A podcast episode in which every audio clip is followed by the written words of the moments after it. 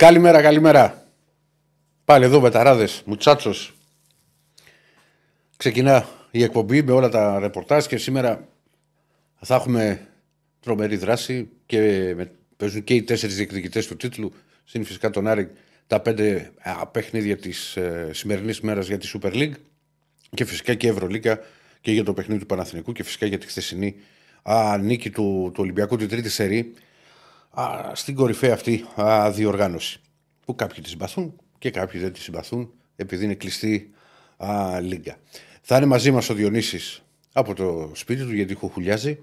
Ως γνωστόν μια φορά στις είκοσι μέρες ανεβάζει πυρετό, είκοσι πέντε.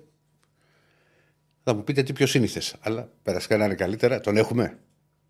Γεια σου ρε Διονύση. Γεια σου ρε Ηρακλή. Έχεις τα αστιάκια σου. Έχω γονατίσει όλο το βράδυ. Τι πιο σύνηθες. Ε, ναι. Κοίτα, φαίνεται, γιατί το ματάκι σου να ξέρεις, έχει, είναι, είναι ταλαιπωρημένο.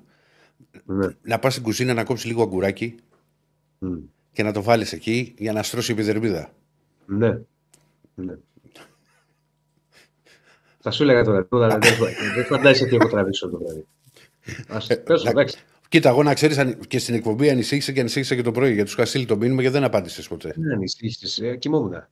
Τι ο άρρωστος έχει πνηλία. Ε, καλά, κάποια στιγμή δεν σηκώθηκες. Ναι, στείλε ένα μήνυμα, σκέψου το συνεργάτη σου. Ναι. Με, ρω... με ρωτούσαν στην εκπομπή το βράδυ που είναι ο Διονύσης.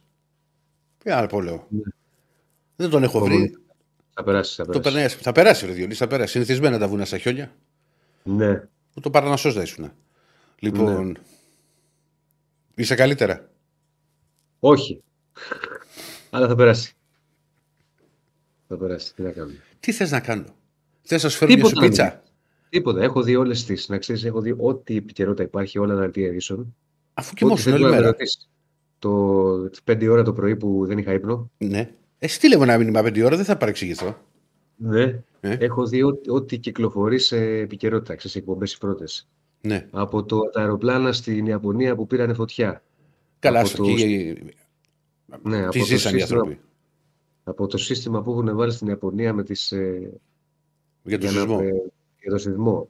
Ό,τι μπορεί να με ρωτήσει τα πάντα. Ναι. Τα έχω δει όλα.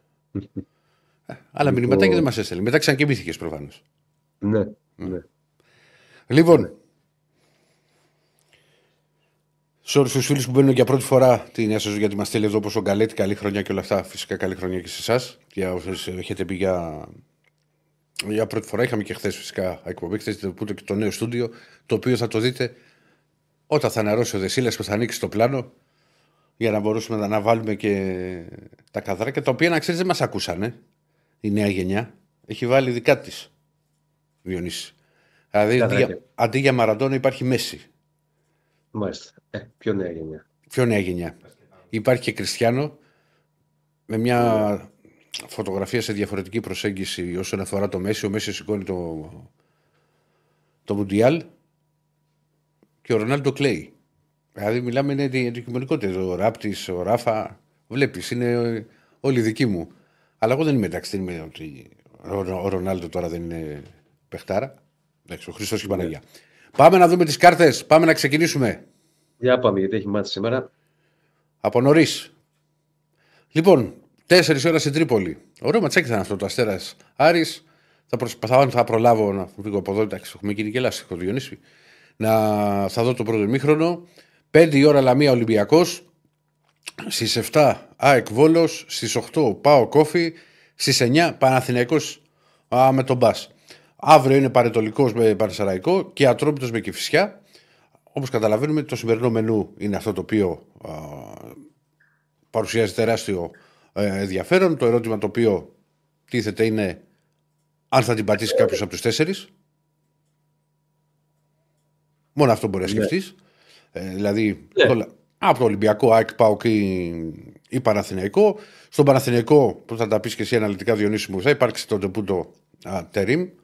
Ε, βέβαια είναι χωρίς κόσμο, το θυμίζω, δηλαδή μην, ε, δεν έχει αλλάξει κάποια απόφαση, όλα και τα μάτια είναι και κλεισμένων. Όλα τα μάτια. Στο, στον Ολυμπιακό είναι το τέταρτο σερί, θα τα πω και εγώ μετά, εκτός έδρας. Και υπάρχει και η σοβαρή πιθανότητα, όχι από το αρχικό σχήμα, αλλά να παίξει ο Ναβάρο, δηλαδή να, να πάρει χρόνο συμμετοχής. Και γι' αυτό το έχουμε και στο βασικό τίτλο ότι είναι πρεμιέρες με... για Τερίμ και εγώ πιστεύω και για, και για Ναβάρο. Θα βγει και ο Άκης να μας πει φυσικά το, το ρεπορτάζ της ΑΕΚ και ο, και ο Αντώνης για τον ΠΑΟΚ και ο Νίκος για τον Άρη. Φυσικά θα έχει πολύ μπάσκετ. Πώς? Την Γκώσσα. Α, ε, τι θες να κάνω, να μεταγράφετε. Δεν ακούω κακομύρης. Έχω γεμίσει και σε μια ηλικία. Λοιπόν, ε, θα έχουμε φυσικά και Ευρωλίγκα και για την νίκη του Ολυμπιακού και για το μάτς του Παναθηναϊκού, γιατί και θα έχουμε όλη τη βδομάδα EuroLeague, γιατί είναι διάβολο εβδομάδα. Και, και φυσικά είναι μια αγωνιστική που μετά από καιρό για μένα μπορεί να φαίνονται φαινομενικά εύκολα τα παιχνίδια, αλλά αν κάποιος στραβοπατήσει είναι οι γκέλες που πονάνε πάρα πολύ. Δηλαδή... Ε, βέβαια. Και, και πρώτο μάτς τώρα στο νέο έτος mm. δεν θέλει κανείς. Καλά, και δεύτερο και τρίτο να θέλει κανείς. Ναι, αυτό αλλά ας πούμε τώρα έτσι όπως έχει πάει το πρωτάθλημα, δεν παίρνει ας πούμε π.χ. τον Παναθηναϊκό να κάνει χ, τον Ολυμπιακό χ, η ΑΕΚ ή ο ΠΑΟΚ. Ο ΠΑΟΚ θέλει να παραμείνει στην κορυφή. Τώρα είναι οι, οι διαφορές μικρές. Άρα όλοι θέλουν νίκες. Ναι. Δεν, δεν, δεν και οι γκέλες αυτές στοιχίζουν στο τέλος του πρωταθλήματος. Με το, λέω, το, το βλέπω εγώ. Είναι πολύ... Δεν νομίζω κάποιος να κάνει π.χ. γκέλα με τον μπας εντός έδρας. Ποτέ δεν ξέρεις.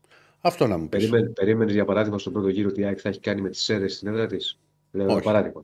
Όχι, όχι, όχι. όχι. Ναι, ναι. Βεβαίως. Ποτέ δεν ξέρεις. Τα λέμε για αυτά, δεν λέμε ας πούμε για το Ολυμπιακό ΠΑΟΚ ή για ντέρμπι, γιατί αυτά δεν θεωρούνται γκέλες. Άσχετα αν ο ΠΑΟΚ πήρε μια μεγάλη νίκη με αυτόν τον σκορ. Λέμε για τις γκέλες, δηλαδή με μικρές ομάδες. Mm-hmm. Ποτέ δεν ξέρεις. Ποτέ δεν ξέρεις. Πάντως δεν βλέπω γκέλα σήμερα. Ούτε εγώ. Για να σου μιλήσω. Δεν βλέπω γκέλα. Δεν βλέπω γκέλα. Α δούμε. Ε... Έχουμε και βαθμολογία ή όχι? Δεν θα την έχουμε, θα την πω τώρα. Κωνσταντίνα μου, για δες, η, η Λαμία είναι Νόβα ή η Κοσμοτέ? Γιατί με ρωτάει εδώ ένας φίλος. Δεν το θυμάμαι εγώ τώρα. Να δούμε που το δείχνει.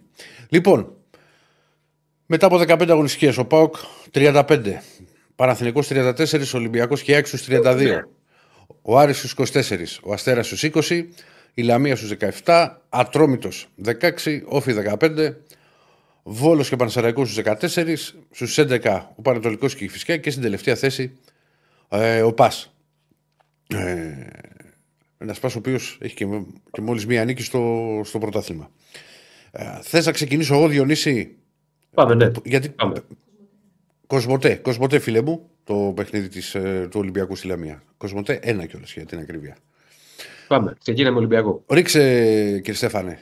Τι ώρα που μου, μου έχουν βάλει μια οθονάρα, Διονύση, εδώ κοντά τώρα και τα βλέπω. Χθες δεν έβλεπα κακομύρης. Mm.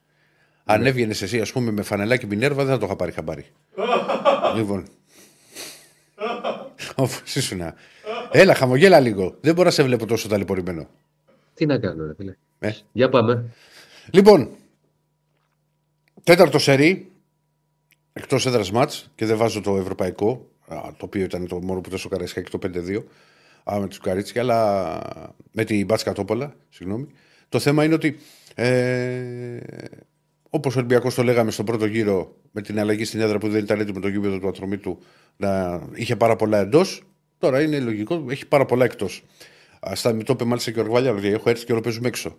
Αλλά ε, ένας Καρβαλιάλ ο οποίος ευχήθηκε το είκοσι είκοσι τέσσερα να, να φέρει στον Ολυμπιακό το πρωτάθλημα.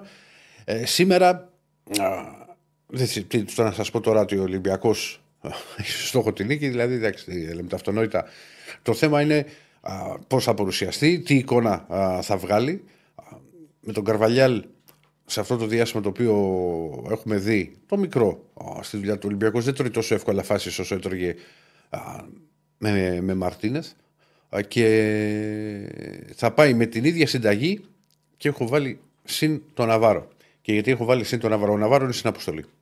Είναι η πρώτη μεταγραφή του Ολυμπιακού στη, τώρα, στη μεταγραφική περίοδο του χειμώνα. Ε, δεν, δεν, δεν βλέπω να ξεκινά, να αρχίζει, αλλά δεν θα μου προκαλέσει καμία έκπληξη το να πάρει χρόνο συμμετοχής στο, στο σημερινό παιχνίδι. Έχουμε και λέμε. Ε, ρίξε και την ενδεκάδα, ρε κύριε Στεφάνη. Κάτω από τα δοκάρια, γι' αυτό λέω με την ίδια συνταγή, θα είναι ο Πασχαλάκης. Δεξιά θα είναι ο Ροντινέη, αριστερά θα είναι ε, ο Ορτέγκα. Στο κέντρο της άμυνας ο Ρέτσος με τον Ντόι, ο Έσε με τον Καμαρά, ο Ποντένσε με το Φορτούνι λογικά στα άκρα, ή θα πάει ο Μασούρα στα άκρα και θα παίξει ο Φορτούνις πίσω από τον προθυμένο ε, Γιώβετιτς. Ε, ο Ναβάρο θα, είμαι βέβαιος ότι θα πάρει χρόνο συμμετοχής. Ο Ολυμπιακός παίζει σε μια, ε, απέναντι σε μια ομάδα η οποία δεν έχει μάθει να κλείνεται. Και το λέω αυτό, Διονύση, γιατί τα έξι ή τα οκτώ τώρα ή τα εφτά τελευταία της μάτς έχουν έρθει όλα over. Όλα. Ναι. Το κοίτα, οποίο... είναι μια ομάδα, είναι το... μια ομάδα η Λαμία, το, το λέμε καιρό τώρα, mm-hmm. που... που προσπαθεί να παίξει ποδόσφαιρο. Ναι, να παίξει, να βγει επιθετικά. Είναι καλοδουλεμένη ομάδα. Ναι, δεν θα παίξει ο, ο Καρλίτος, γιατί έχει πρόβλημα τραυματισμού. Το, το, το Αυτό είναι πρόβλημα για τη Λαμία. Το γνωστοποίησε και η διοίκηση της συγκεκριμένης ομάδας και σου λέω ότι εμένα μου είχε κάνει τρομερή εντύπωση αυτό το, το σερί, είναι ή εφτά ή οκτώ μαζί με το κύπελο. Δεν είναι σύνηθες ομάδα αυτής της ταχύτητας, δηλαδή όπως είναι η Λαμία, να έρχονται συνέχεια over. Να μπαίνουν δηλαδή τουλάχιστον τρία γκολ στα παιχνίδια της. Όλα τα μάτς. Και μάλιστα είναι, θα το δω ένα λεπτάκι για να, στο, για να το πω και, στο, και στους φίλους, είναι και με αρκετά γκολ. Δηλαδή για να είμαι, και, για να είμαι, να είμαι και τυπικός δηλαδή, σε, σε αυτό που σας λέω. Ε, πραγματικά δηλαδή μου, μου έκανε και ξέρεις, το παρατήρησα κιόλας για τη στήλη στο, στο Betcom. Το έδωσα και over το match. Για τον απλό το λόγο ότι λέω δεν γίνεται τώρα. Έχει, ο Ολυμπιακός προέρχεται και από δύο α, παιχνίδια στα οποία δεν σκόραρε πολύ. Δηλαδή έβαλε ένα γκολ στις αίρες και ήρθε μηδέν μηδέν στο, στο Περιστέρι. Λοιπόν, η Λαμία έχει φέρει. Α, α, άκου Διονύση και, και φυσικά κι εσείς. δύο δύο με τον Άρη εκτός. Έχασε μέσα από το Βόλο ένα δύο. Έχασε τρία μηδέν από τον ΠΑΟΚ. τρία τρία με τον Ατρόμητο. δύο ένα στο κύπελο με τη Λιβαδιά, Ήτα. Ήτα με τρία μηδέν από την ΑΕΚ και δύο ένα από τον Παναθηναϊκό. Μιλάμε τώρα εφτά παιχνίδια.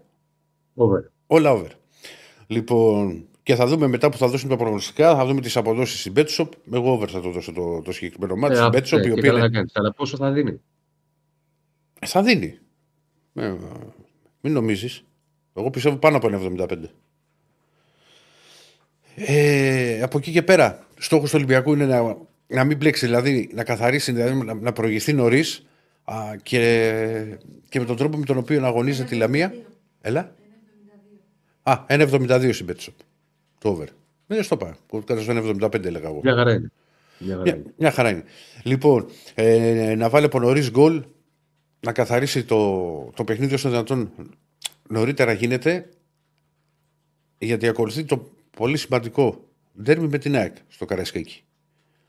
Και δίνει και ακολουθεί την Κυριακή. Δεν είναι δηλαδή μετά από. Πάμε την άλλη εβδομάδα. Πράγμα που σημαίνει ότι ο Ολυμπιακός δεν θέλει να πάει με, δε, με δεύτερη σεριγγέλα. Με τίποτα. Με τίποτα στο, στο, στο ντέρμι με την ΑΕΚ. Τώρα. Ε, από, από εκεί και πέρα. Τα μεταγραφικά συνεχίζουν να απασχολούν πάρα πολύ τους, ε, τους πειραιώτες, Διονύση μου. Για τον πλούστατο λόγο ότι έχουν γίνει ήδη δύο μεταγραφές. Ο Ναβάρο, ο οποίος είναι πάρα πολύ πιθανό να το δούμε ε, σήμερα κάποια στιγμή μέσα στο μάτς. Ανακοινώθηκε και ο Μαρτίνς, που όπως είπε και ο Μάκης, δεν ξεφεύγουμε από το Μαρτίνς, Μαρτίνεθ, Μαρτίνς. Το έχουμε πλέον αυτό το όνομα, παίζει πολύ το τελευταίο διάστημα στο, στον Ολυμπιακό. Για τους φίλους που δεν ξέρουν για τη χθεσινή βραδινή εκπομπή. Και από εκεί και πέρα, ο Ολυμπιακός θα πάει και για δύο στόπερ, θα πάει και για χαφ. Ε, το παλεύει και. Δύο στόπερ και ένα χαφ. Ναι, σίγουρα. Το οποίο το, το παλεύει και νομίζω ότι όποιες δυσκολίες υπάρχουν θα ξεπεραστούν όσον αφορά τον Γκαμπριέλ Περέιρα που άνοιξε σε συζήτηση του εικοσιτριάχρονου Βραζιλιάνου. Και τη μεγάλη προσπάθεια που γίνεται και σύμφωνα με τα τελευταία ρεπορτάζ. Ο Ολυμπιακός προσφέρει και τεσσεράμισι εκατομμύρια ευρώ για τον Όρτα. Τον Όρτα που λένε το χαφ της Μπράγκα, έναν παίκτη τον οποίο το θέλει πολύ και ο Καρβαλιάλ, αλλά φυσικά και ο τεχνικός διευθυντής ο Άλβες, για τον οποίο επειδή τώρα τον ζούμε. Α, για, θυμίζω ότι είχε ανακοινωθεί πρόσφατα, σχετικά πρόσφατα. Τις κλείνει γρήγορα τις δουλειές. Δηλαδή. Το, το, τον Ναβάρο τον θέλαν, πήγανε στην Πόρτο, τον πήραν. Έχει βάλει τους στόχους που ξέρει. Ο Ζέλσον Μαρτίνς Που φυσικά... Απλά είναι πολλές μεταγραφές Ηρακλία για Γενάρη. Αυτό θα το συζητήσουμε σε λίγο. Θα το συζητήσουμε Διονύση. Ο Ολυμπιακός προσπαθεί να καλύψει πράγματα. Το θέμα όμως τι γίνεται. Ο Ολυμπιακός έχει και ευρωπαϊκά μάτς. Και να πάρει που λέμε πέντε παίχτες ή έξι, τρεις αλλαγές μπορεί να κάνει στη λίστα. Στα μάτς με τη Φερεσβάρος. Δεν μπορεί να κάνεις έξι ή εφτά. Ε, οπότε ξέρεις, θα γίνει και μια αξιολόγηση ανάλογα και με τις ανάγκες που έχει η ομάδα. Και... Αλλά αυτό θα το δούμε όταν πλησιάζουν τα μάτς α, με τους Σούγκρους. Το λέω γιατί πάντα πρέπει να μην ξεχνάμε ότι ο Ολυμπιακός έχει παιχνίδι στην Ευρώπη. Ο Ολυμπιακός και ο ΠΑΟΚ έχουν απομείνει. Το... Για τον Όρτα, που όπως αν το θυμάσαι κιόλας, Γιονίς, θα μου πεις και την άποψη ότι εσύ τον έχεις δει και από το γήπεδο στα, δύο, στα παιχνίδια με την Πράγκα, είναι ένα χαφ. Το οποίο το πιστεύουν, όπως είπα, πάρα πολύ και ο τεχνικός διευθυντής και ο προπονητής, και γι' αυτό προσπαθεί ο Ολυμπιακός να κάνει τη, την υπέρβαση για, για μεταγραφή, ξέρεις, Ιανουαρίου. Δηλαδή, αν ήταν καλοκαίρι, θα σου έλεγαν τελώς διαφορετικά πράγματα, μπορεί και να ανέβει. Το, για Γενάρη γίνονται φυσικά μεταγραφές, και παλαιότερα είχαν συμβεί που να πληρώσει ο Ολυμπιακός για να πάρει παίχτη, π.χ. τον Πελούτσι, αλλά. Ε, Δεν είναι τόσο συνηθισμένο όπως το καλοκαίρι. Αλλά τον συγκεκριμένο το θέλουν πάρα πολύ και είναι στην κορυφή της λίστας. Το θυμάσαι Σινιόνιο καθόλου? Τι να θυμάμαι? Τον Όρτα. Όχι. Α, με ρώτησες και χθες. Ναι. Ε, έλα, ξέρεις, εγώ έχω και ένα θέμα σε ένα-δύο μάτς. Θα πρέπει κάποιος παίκτης να μου έχει μείνει πάρα πολύ. Α, δηλαδή να, σου... α, να έχει ξεχωρίσει για να σου... Ναι, μωρέ, να ναι, μάλλει ναι. κανένα κόλ, να κάνει κανένα σε... Να σε... να σου κάνει ενέργειες και να, να σε τρελάνει, τέτοια πράγματα. Οκ, okay, okay. Και μόνο που έπαιζε εκεί δεν είναι τώρα. Κοίτα, η Μπράκα είναι καλή ομάδα. Ε, Κάνε, εννοείται. εννοείται. Και θυμάσαι εκεί που, ναι. που τα λέγαμε τότε όταν είχαν γίνει κληρώσεις, όπως σου, σου είχα πει για την Μπράκα και σου είχα πει για τη Ρεν εγώ τότε. Ότι ναι. Και δεν ταιριάζουν πολύ εύκολα αυτές οι ομάδες στις ελληνικές. Δηλαδή η Ρεν είχε πάρα πολλά τραξίματα. Πάρα ναι. πολλά τραξίματα. Λοιπόν, μου γράφει εδώ ένας φίλος, αλλά έγινε ανανέωση και έχασα το όνομα του, που μου κάνει. Ε, μου λέει ότι είσαι στα χάη μου, λέει, με τις μεταγραφές. Δεν είμαι, είμαι, είμαι σε καλή ψυχολογική κατάσταση, φίλε μου, και μακάρι να γίνουν και άλλες κινήσεις. Ε, πλέον, ο, δεν λέω κάτι για τις μεταγραφές που έχουν γίνει, αλλά επειδή πολλές φορές εγώ είμαι και τύπος που ενθουσιάζεται εύκολα, και μετά κάποιοι παίκτες ευγήκαν και κάποιοι άλλους που δεν περίμενα και που έχουν βγει. Ε, πλέον έχω αλλάξει ρότα και είμαι πάντα της υπομονής και πάντα να, να δίνω και χρόνο στους ποδοσφαιριστές να δείξουν πράγματα, α, και φυσικά περιμένω να τους δω στο, στο γήπεδο. Και ε, το έχουμε πει και άλλες φορές εδώ, νομίζω έχουμε συμφωνήσει με τον Διονύση, ότι δεν σημαίνει πάντα ότι άμα θα δώσει κάποιος εφτά εκατομμύρια θα έρθει ένας παίχτης εδώ και θα κάνει παπάδες. Πολλά α... μηνύματα σε ρωτάνε στόπερ πότε θα πάρει Ολυμπιακός. Ε, λοιπόν, στο πέρμα είπα πριν ότι το Γκαμπριέλ Περέιρα της Ζήλη Θέντε βλέπει να τον κλείνει ο Ολυμπιακός και να τον κλείνει άμεσα. Και εκτιμώ ότι θα, κινεί, θα πάει και για άλλο ένα αμυντικό. Θα πάρει δύο αμυντικούς. Ας πούμε, σήμερα υπάρχει ο, ο Ρέτσος Σοντόι και ο, ο Μπιανκόν. Ο Φρέιρε δεν έχει ακόμα γυρίσει και δεν νομίζω δηλαδή πια ο Ολυμπιακός ίσως θα προσπαθήσει να διακόψει και τον δανεισμό του από, τη, από την πού μας. Ε, κοιτάξτε, ο Φρέιρε τώρα. Επίσης, για να, για να τα λέμε κιόλα. Εντάξει, το παιδί τραυματίστηκε στο μάτσο με τον Μπας πρώτη Οκτωβρίου. Δεν έχει γυρίσει ακόμα. Στα μάτσα τα οποία έχει αγωνιστεί, δεν θα σου πω εγώ ότι ήταν ο αμυντικός κέρβερος. Έκανε εκεί το τραγικό λάθος με τη, με τη Φράιμπουργκ. Δεν ήταν όμως και ένας αμυντικός που έλεγες τι είναι αυτός που, που, που έχει έρθει εδώ. Δηλαδή είχε, ήταν δυνατός, είχε καλές τοποθετήσεις και μιλάμε και, και για ένα παίχτη που τον είδαμε Δυόμισι μήνες. Δυόμισι μήνες. Ναι. Από τον Αύγουστο, Σεπτέμβριο. Πού, λιγότερο κιόλας. Αύγουστο και, και Σεπτέμβριο, δύο μήνες. Ε, δεν μπορείς να βγάλεις και ασφαλή συμπεράσματα, ρε Διονύση. Ναι, για να παίχτη που ο οποίος έχει έρθει από το Μεξικό, έχει παίξει. Μπήκε κατευθείαν. Γιατί ήταν, νομίζω, η τρίτη μεταγραφή. Όχι, νομίζω η τρίτη μεταγραφή ήταν μετά από εκείνη και η Μπόρα να έρθει στον Ολυμπιακό και. Και έπαιξε βασικός. Οκ, okay, δεν σου λέω ότι δεν θα κάνει λάθη, αλλά στα, στα άλλα μάτς μια χαρά ήταν. Έτσι το βλέπω εγώ δηλαδή.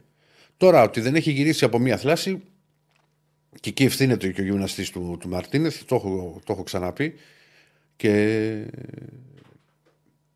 Ο γυμναστής. Ναι, είχε φέρει και γυμναστή ο Μαρτίνεθ.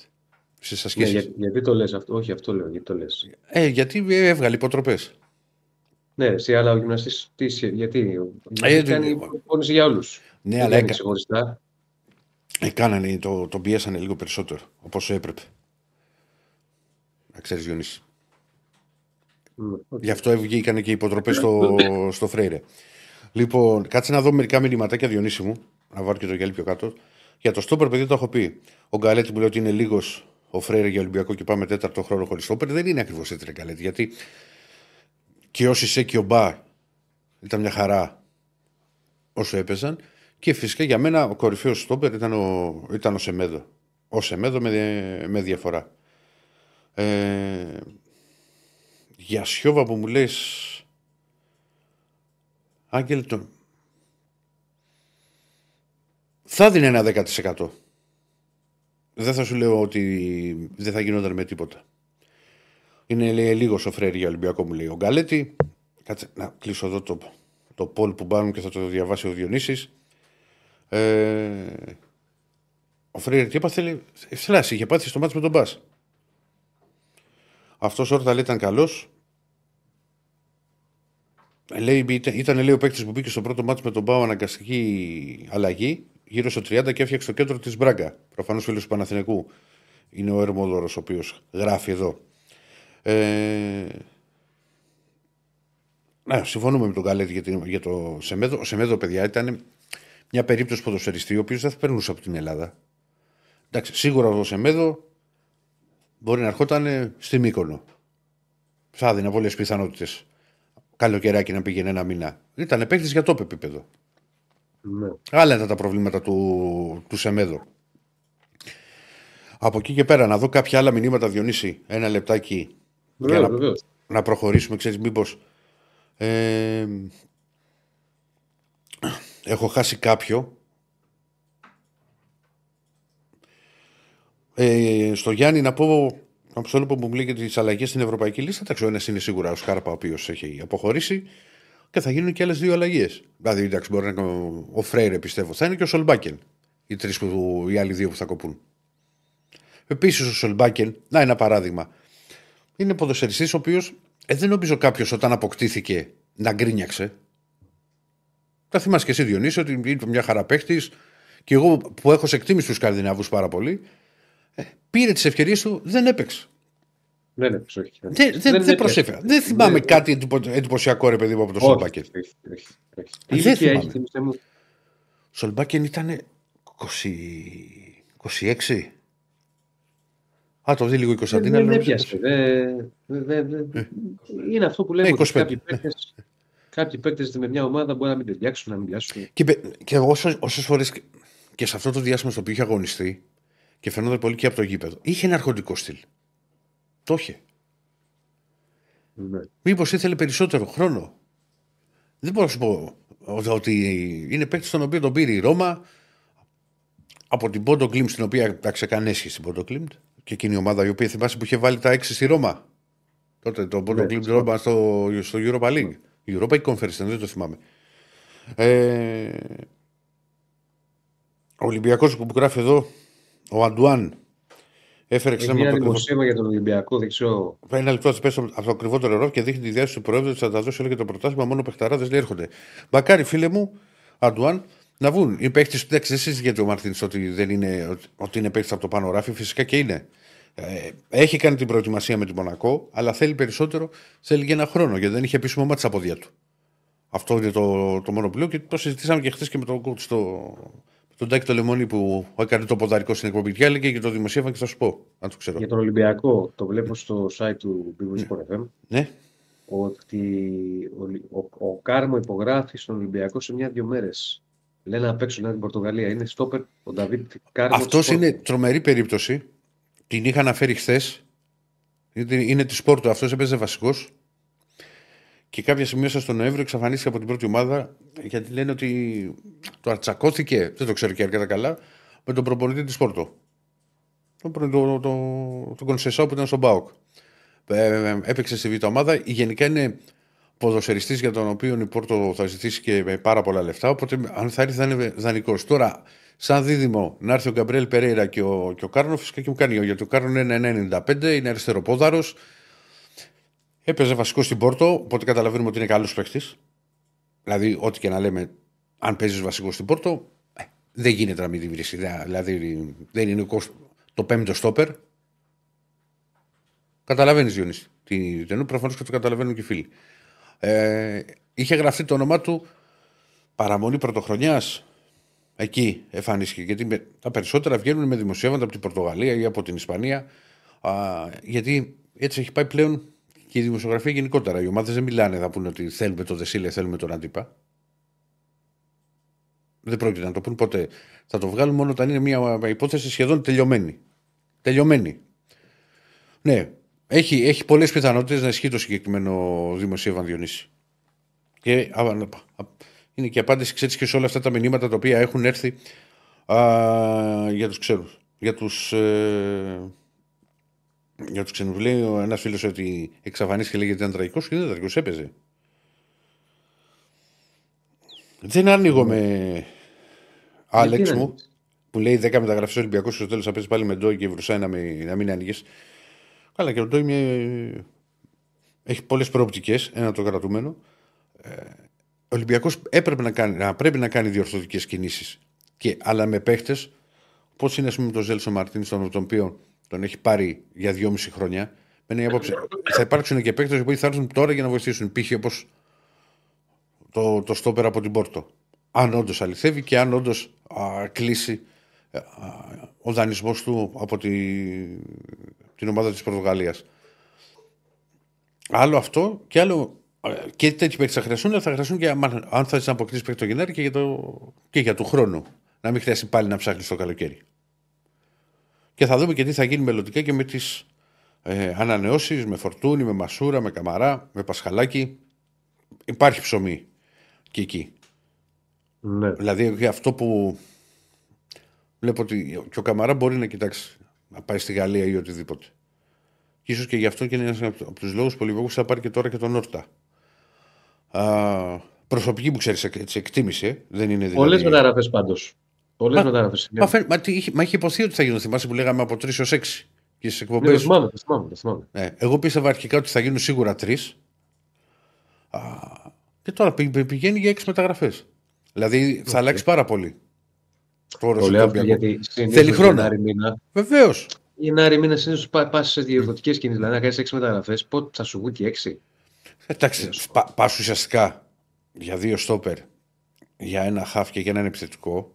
Το επιθετικό τον έχει πάρει ο Ολυμπιακός, είναι το Ζέλσο Μαρτίνς που πήρε και για εξτρέμ, δηλαδή να σου παίξουν αρχικά οι τέσσερις στο αρχικό σχήμα. Ε. Ε, καταλαβαίνω ότι μπορεί να χρειαστεί χρόνος για να δείσουν. Είναι λογικό. Χθες μας είπε ο κόουτς ότι είχε αλλάξει το ποδόσφαιρο και μέσα από τα παιχνίδια οι παίκτες βρίσκουν ρυθμό. Δεν είναι τόσο όσον αφορά την προετοιμασία ή το, το, και το θέμα της προπόνησης, όχι ότι δεν προπονούνται, αλλά για να, να ανεβάσει επίπεδο, για να, να έρθει σε πολύ καλή αγωνιστική κατάσταση, πρέπει να παίζει ένας παίκτης. Οπότε θα χρειαστούν τον χρόνο τους και ο Ζέσον Μαρτίνης και ο Ναβάρο. Μπορεί και κάποιοι να μην το χρειαστούν, όπως ο Ροντινέη. Ο Ροντινέη ήρθε πέρυσι και έπαιξε. Μπαμ, μπαμ. Το καλοκαίρι ο Έσε και ο Ορτέγκα, παρόλο που είχαν πρωτάθλημα από πίσω τους, μπήκαν και παίξαν. Αμέσως. Mm. Δεν, ε, δεν, δεν περιμέναμε και πολύ. Δηλαδή ότι να κάνει ένα ειδικό πρόγραμμα που λέγαμε παλιά δύο εβδομάδες ή είκοσι μέρες για να μπορείς να μπεις στην ομάδα. Μπήκανε στις δύο μέρες, τρεις μέσα. Λοιπόν... Να πούμε για το πόλ που τρέχει. Ε, ε, αν ε, πιστεύετε ότι μπορεί να γίνει και έλα μεγάλης ομάδας δεκαετία αγωνιστική σε ποιο μάτς, έχω ψηφίσει εκατόν ενενήντα δύο άτομα. Το σαράντα τρία τοις εκατό λέει ότι μπορεί να γίνει και έλα στο Λαμία Ολυμπιακός, το είκοσι δύο τοις εκατό ότι μπορεί να γίνει και έλα στο Παναθηναϊκός Σπαζιάννα, δεκαεννιά τοις εκατό στο ΠΑΟΚ Όφη και δεκαεπτά τοις εκατό στο ΑΕΚ Βόλος. Η πλειοψηφία θεωρεί ότι αν γίνει και έλα θα γίνει ε, για τον Ολυμπιακό στο μάτς με τη Λαμία. Έχεις κάτι άλλο από Ολυμπιακό? Θα, θα δω ένα λεπτό τα, τα μηνυματάκια. Δώμα ένας. Ουσιαστικά πειράζει εσένα δηλαδή. Λέει η Ηρακλή, κακούς yeah. δεν ακολουθείτε το μοντέλο Παναθηναϊκός ενάμιση στόπερ και Άγιος ο Θεός. Εντάξει, τραβατίστηκε παίχτης στο Παναθηναϊκό, ρε, ρε, βέρτε. Για Κουρμπέλη δεν θα το απέκλεισα μια δεύτερη λύση πίσω από Όρτα. Που μου ρωτάει ένας φίλος. Εγώ. Α, εσύ είναι ο φίλος. Ε, κύριε Στέφανε, κάνεις και τέτοια, ε. Λοιπόν. Όχι αυτά, Διονύση μου. Γιατί έχεις και εσύ κέντρο πούτο. Δεν νομίζω ότι έχω ξεχάσει κάτι από το, από το ρεπορτάζ. Νομίζω τα έχουμε πει όλα. Και φυσικά μα βγήκε κάτι άλλο. Θα το πούμε στην πορεία. Ναι. Πάμε. Ρίξε πάνω, υπάρχει, πάμε. Χρόνος για, υπάρχει χρόνος για τη λίστα. Αλλά τρεις κινήσεις θα γίνουν. Δεν μπορεί να γίνουν περισσότερες. Λοιπόν, Παναθηναϊκός, εποχή Φατίχ Τερίμ από σήμερα. Υπό την έννοια ότι υπάρχει το ντεμπούτο ε, του Τούρκου προπονητή στο μάτς με το Μπαζιάννα, πρέπει να σου πω ότι γίνεται ένας χαμός στην Τουρκία. Πώς και έτσι. Ναι, και αυτό γιατί ε, έχουν αγοράσει τα δικαιώματα ε, του αγώνα. Τους, της Super League. Α, Super League. Τους θεούς τους Τούρκους. Ναι, ναι, ναι. Είναι η τηλεοπτική πλατφόρμα Exen του, του Ατζούν, έχει αγοράσει τα δικαιώματα στη Super League mm. και ο λόγος φυσικά είναι η παρουσία του Τερίμ.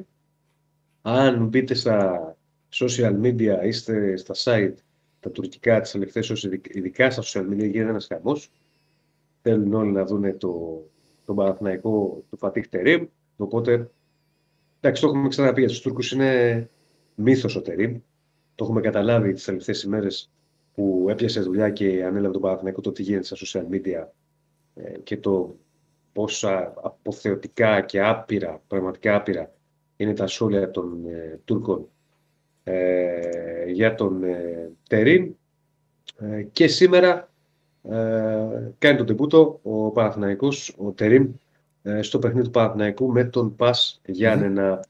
Δεν μπορώ να σου πω ότι θα δούμε τις τρομερές αλλαγές σας μέσα. Ε, ναι, ναι, δύσκολο είναι. Mm-hmm. Δηλαδή να, να περάσει τη φιλοσοφία τώρα σε μια εβδομάδα. Κάποια πράγματα που έχει δουλέψει και έχει μεταφέρει στους ποδοσφαιριστές μπορεί να τα δούμε, αλλά δεν δε, δε θεωρώ ότι αυτά θα είναι πολλά. Είναι λογικό, είναι λίγος ο χρόνος. Έχουμε δεκάδα. Δεν έχουμε. Λοιπόν, Μπρινιόλη, πιθανή δεκάδα. Μπορεί και Λοντίκιν, θα σου πω. Δηλαδή αφήνω και ένα αστερίσκο για Λοντίκιν.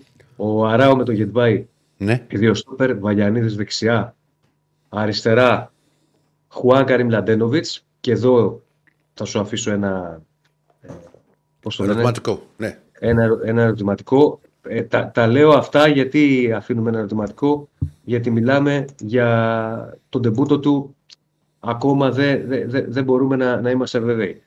Ρούμπεν Μπερνάρ Βιλένα. Και εδώ θα σου πω ότι μπορεί να παίξει ένας ακόμη στα χάφο Τσέριν. Ε, και από εκεί πέρα νομίζω η τριάδα μπροστά, Μαντσίνη, Αϊτόρ και Φώτης Ιωαννίδης, δεν θα σπάσει. Αυτή θα είναι οι τρεις μπροστά ε, στις πρώτες επιλογές του Φατίχ Τερίμ. Ναι, λείπει και ο Παλάσιος, του... ούτως ή άλλως. Ναι, λείπει ο Παλάσιος, λείπει ο Σέκεφελτ για τον Παναθηναϊκό, στην αποστολή και ο Φικάη, ο Πιτσιρικάς. Mm-hmm. Ε, αυτοί με αστερίσκους, δηλαδή να δούμε τον Μλαντένοβιτς, να δούμε τον Λοντίγκιν. Ε, θα το δούμε, θα το δούμε. Πού θα καταλήξει τελικά. Ο... Εντάξει, άμα, όταν είναι και ένας νέος προπονητής, ποτέ δεν ξέρεις. Αν δεν, αν δεν κάνει ξεκάθαρη δοκιμή ενδεκάδας στις τελευταίες προπονήσεις. Ε, ναι, εκεί είναι περισσότερο εκτιμήσεις. Δηλαδή, εντάξει, είναι νέος προπονητής. Ε, είναι, ξέρεις, πάντα στην πρώτη. Πάντως και αυτό σε τέσσερα τρία τρία αφή... το βλέπω. Ναι, δεν νομίζω να αλλάξει το, το σύστημα, όχι. Ναι. Δεν νομίζω να αλλάξει. Τώρα, αν θα... αργότερα δουλέψει κάτι άλλο. Mm-hmm. Τώρα σε μια εβδομάδα να πάει να αλλάξει το σύστημα στον Παναθηναϊκό θα ήταν... δεν θα είχε για μένα λογική. Και εμένα. Και, ε... και, εγώ, και, εγώ, και εγώ συμφωνώ μαζί σου. Ε, ναι, μπορεί, είναι λίγες ημέρες. Μπορεί... γιατί να πας mm-hmm. να, να, να αλλάξεις το σύστημα. Κάπως έτσι περιμένουμε να δούμε τον Παναθηναϊκό απέναντι στον ε, Πας Γιάννενα. Θέλει φυσικά νίκη ο Παναθηναϊκός. Με αντίπαλο τον Πας Γιάννενα έχει τέσσερις διαδοχικές επικρατήσεις σε εισάριθμα μάτς. Έχει διατηρήσει το αίτο στα έξι τελευταία μάτς με πέντε νίκες και μία ισοπαλία ο, ο Παναθηναϊκός. Και θα δούμε τι θα κάνει σήμερα στο Απόστολο Νικολαίδης, στο άδειο Απόστολο Νικολαίδης, όπως είπες και εσύ νωρίτερα, ε, τα γήπεδα. Δυστυχώς είναι άδεια. Μιας και το λες. Εντάξει, τώρα όχι, δεν νομίζω για το Τερίμ. Μήπως είναι καλύτερα που θα είναι λίγο και πιο ήρεμη η κατάσταση λόγω, λόγω ξέρεις, της φυγής Γιοβάνοβιτς που είναι άδειο. Μπορεί. Μπορεί. Μπορεί, ε. μπορεί. Είναι, είναι κυλεοφόρος Μικρό γήπεδο. Περίεργο γήπεδο. Μικρό γήπεδο, ναι. Μπορεί, ξέρεις, να είχε γκρίνης. Από την άλλη, μπορεί να κάνει ο Παναθηναϊκός το δύο μηδέν είκοσι πέντε και να. Κατά γι' αυτό σου λέω μπορεί. Ναι. Αλλά το πιθανότερο είναι αν είχε κόσμο και αν ήταν γεμάτο το γήπεδο να είχε κάποιες αντιδράσεις. Έτσι πιστεύω. Ναι. Ε, οπότε κάπως έτσι θα πάει σήμερα ο Παναθηναϊκός στις εννιά το βράδυ. Ε, το παιχνίδι που ολοκληρώνει την σημερινή ε, αγωνιστική.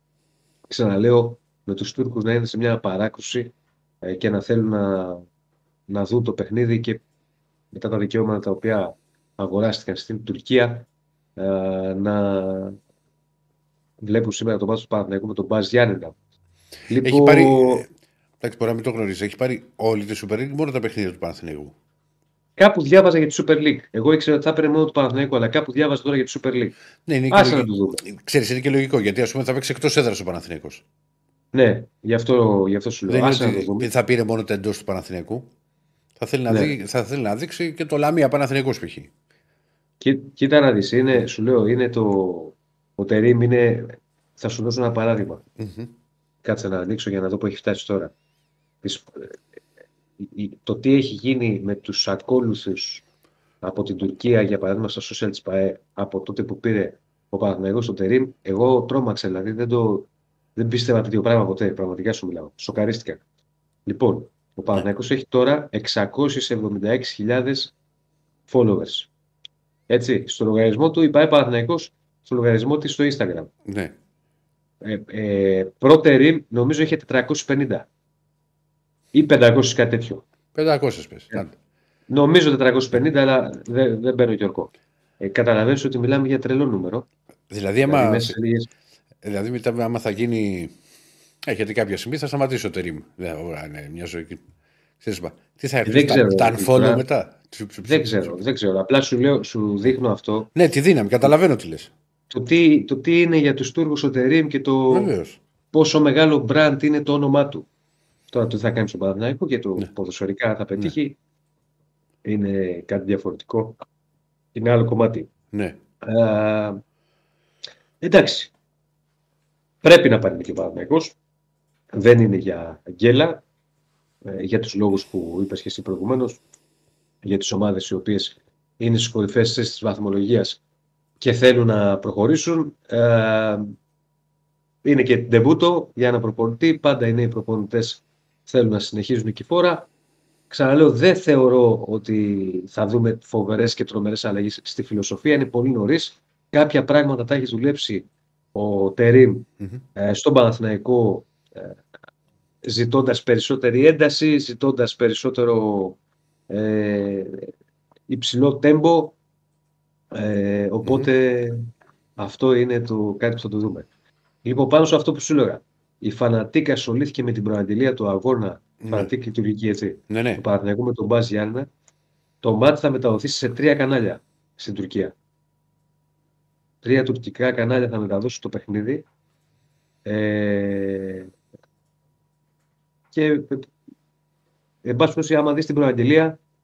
Πιστεύω ελληνικό μέσο τόσο αναλυτική προαγγελία δεν έχει. Για, ε, για να πεις, ας πούμε, για το Γαλατά Μαλάτια Σπορ.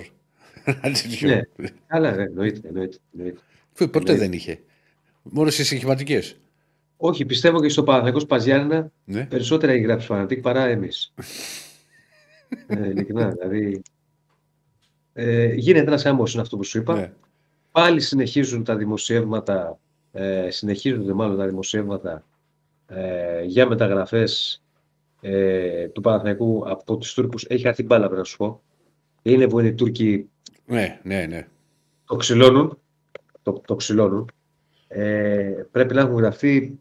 Δεν να σου πω τώρα. τριάντα ονόματα, σαράντα. Και λίγα είναι. Για Τούρκους. Είναι, είναι πραγματικά άπειρα. Υπάρχει ένα.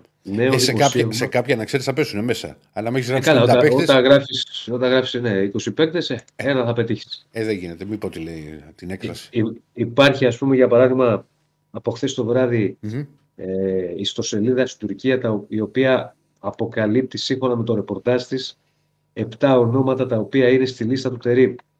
Εφτά. Πρώτο πρώτο, ναι. Ναι, πρώτο, πρώτο έχουν τον Μπακασέτα. Έχει μια λογική. Ναι, είναι παίκτης ο οποίος ναι, έχει γραφτεί. Έχει λογική. Έχει λογική. Ναι, και Έλληνας. Ναι, ναι. Ε, έχουν τον Γκένσο Φερνάντες Μπεσίκτας. Ε, ναι. Έχουν τον Ζουλιέν, τον στόπερ της Μοπελιέ. Είναι μα, παίκτης ο οποίος. Μας δεν είχε απασχολήσει και πέρυσι αυτό, στο καλοκαίρι. Αυτό πήγα να σου πω. Ναι. Είναι παίκτης ο οποίος ε, είχε απασχολήσει τον Παναθηναϊκό και πέρυσι το καλοκαίρι. Ε, έχει τον Αντζελίνο της Γαλατά. Ε, αυτός είναι Λάγιο Μπακ. Έχει τον Μουρουτάν της Αγκαραγκουτσού. Έχει, είναι εξτρέμ. Ε, έχει τον ε, Σογιουμτσού της Ατλέτικο.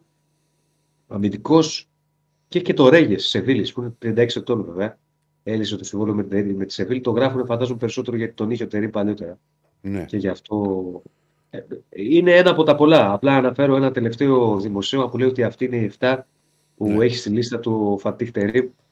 Πάρα πολλά ονόματα έχουν γραφτεί, γι' αυτό και λέμε μικρό καλάθι. Μικρό καλάθι. Χάνε την πάρα πάρει... Ναι, θα πάρει παίκτες ο Παναθηναϊκός δεδομένα. Ε, θα πάρει και στόπερ που είναι η προτεραιότητά του, αλλά ε, πρέπει λίγο να. Σε ρωτάει εδώ ένας φίλος ο Γιάννης, είναι και διπλή ερώτηση του.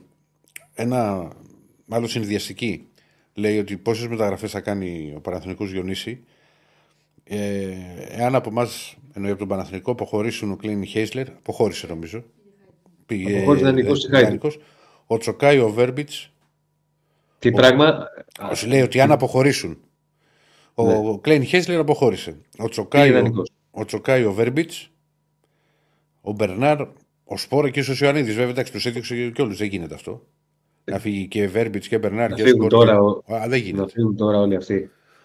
Τώρα. Ναι, και, και, και, και σου λέει πόσες μεταγραφές θα κάνει τελικά ο Παναθηναϊκός τώρα το χειμώνα.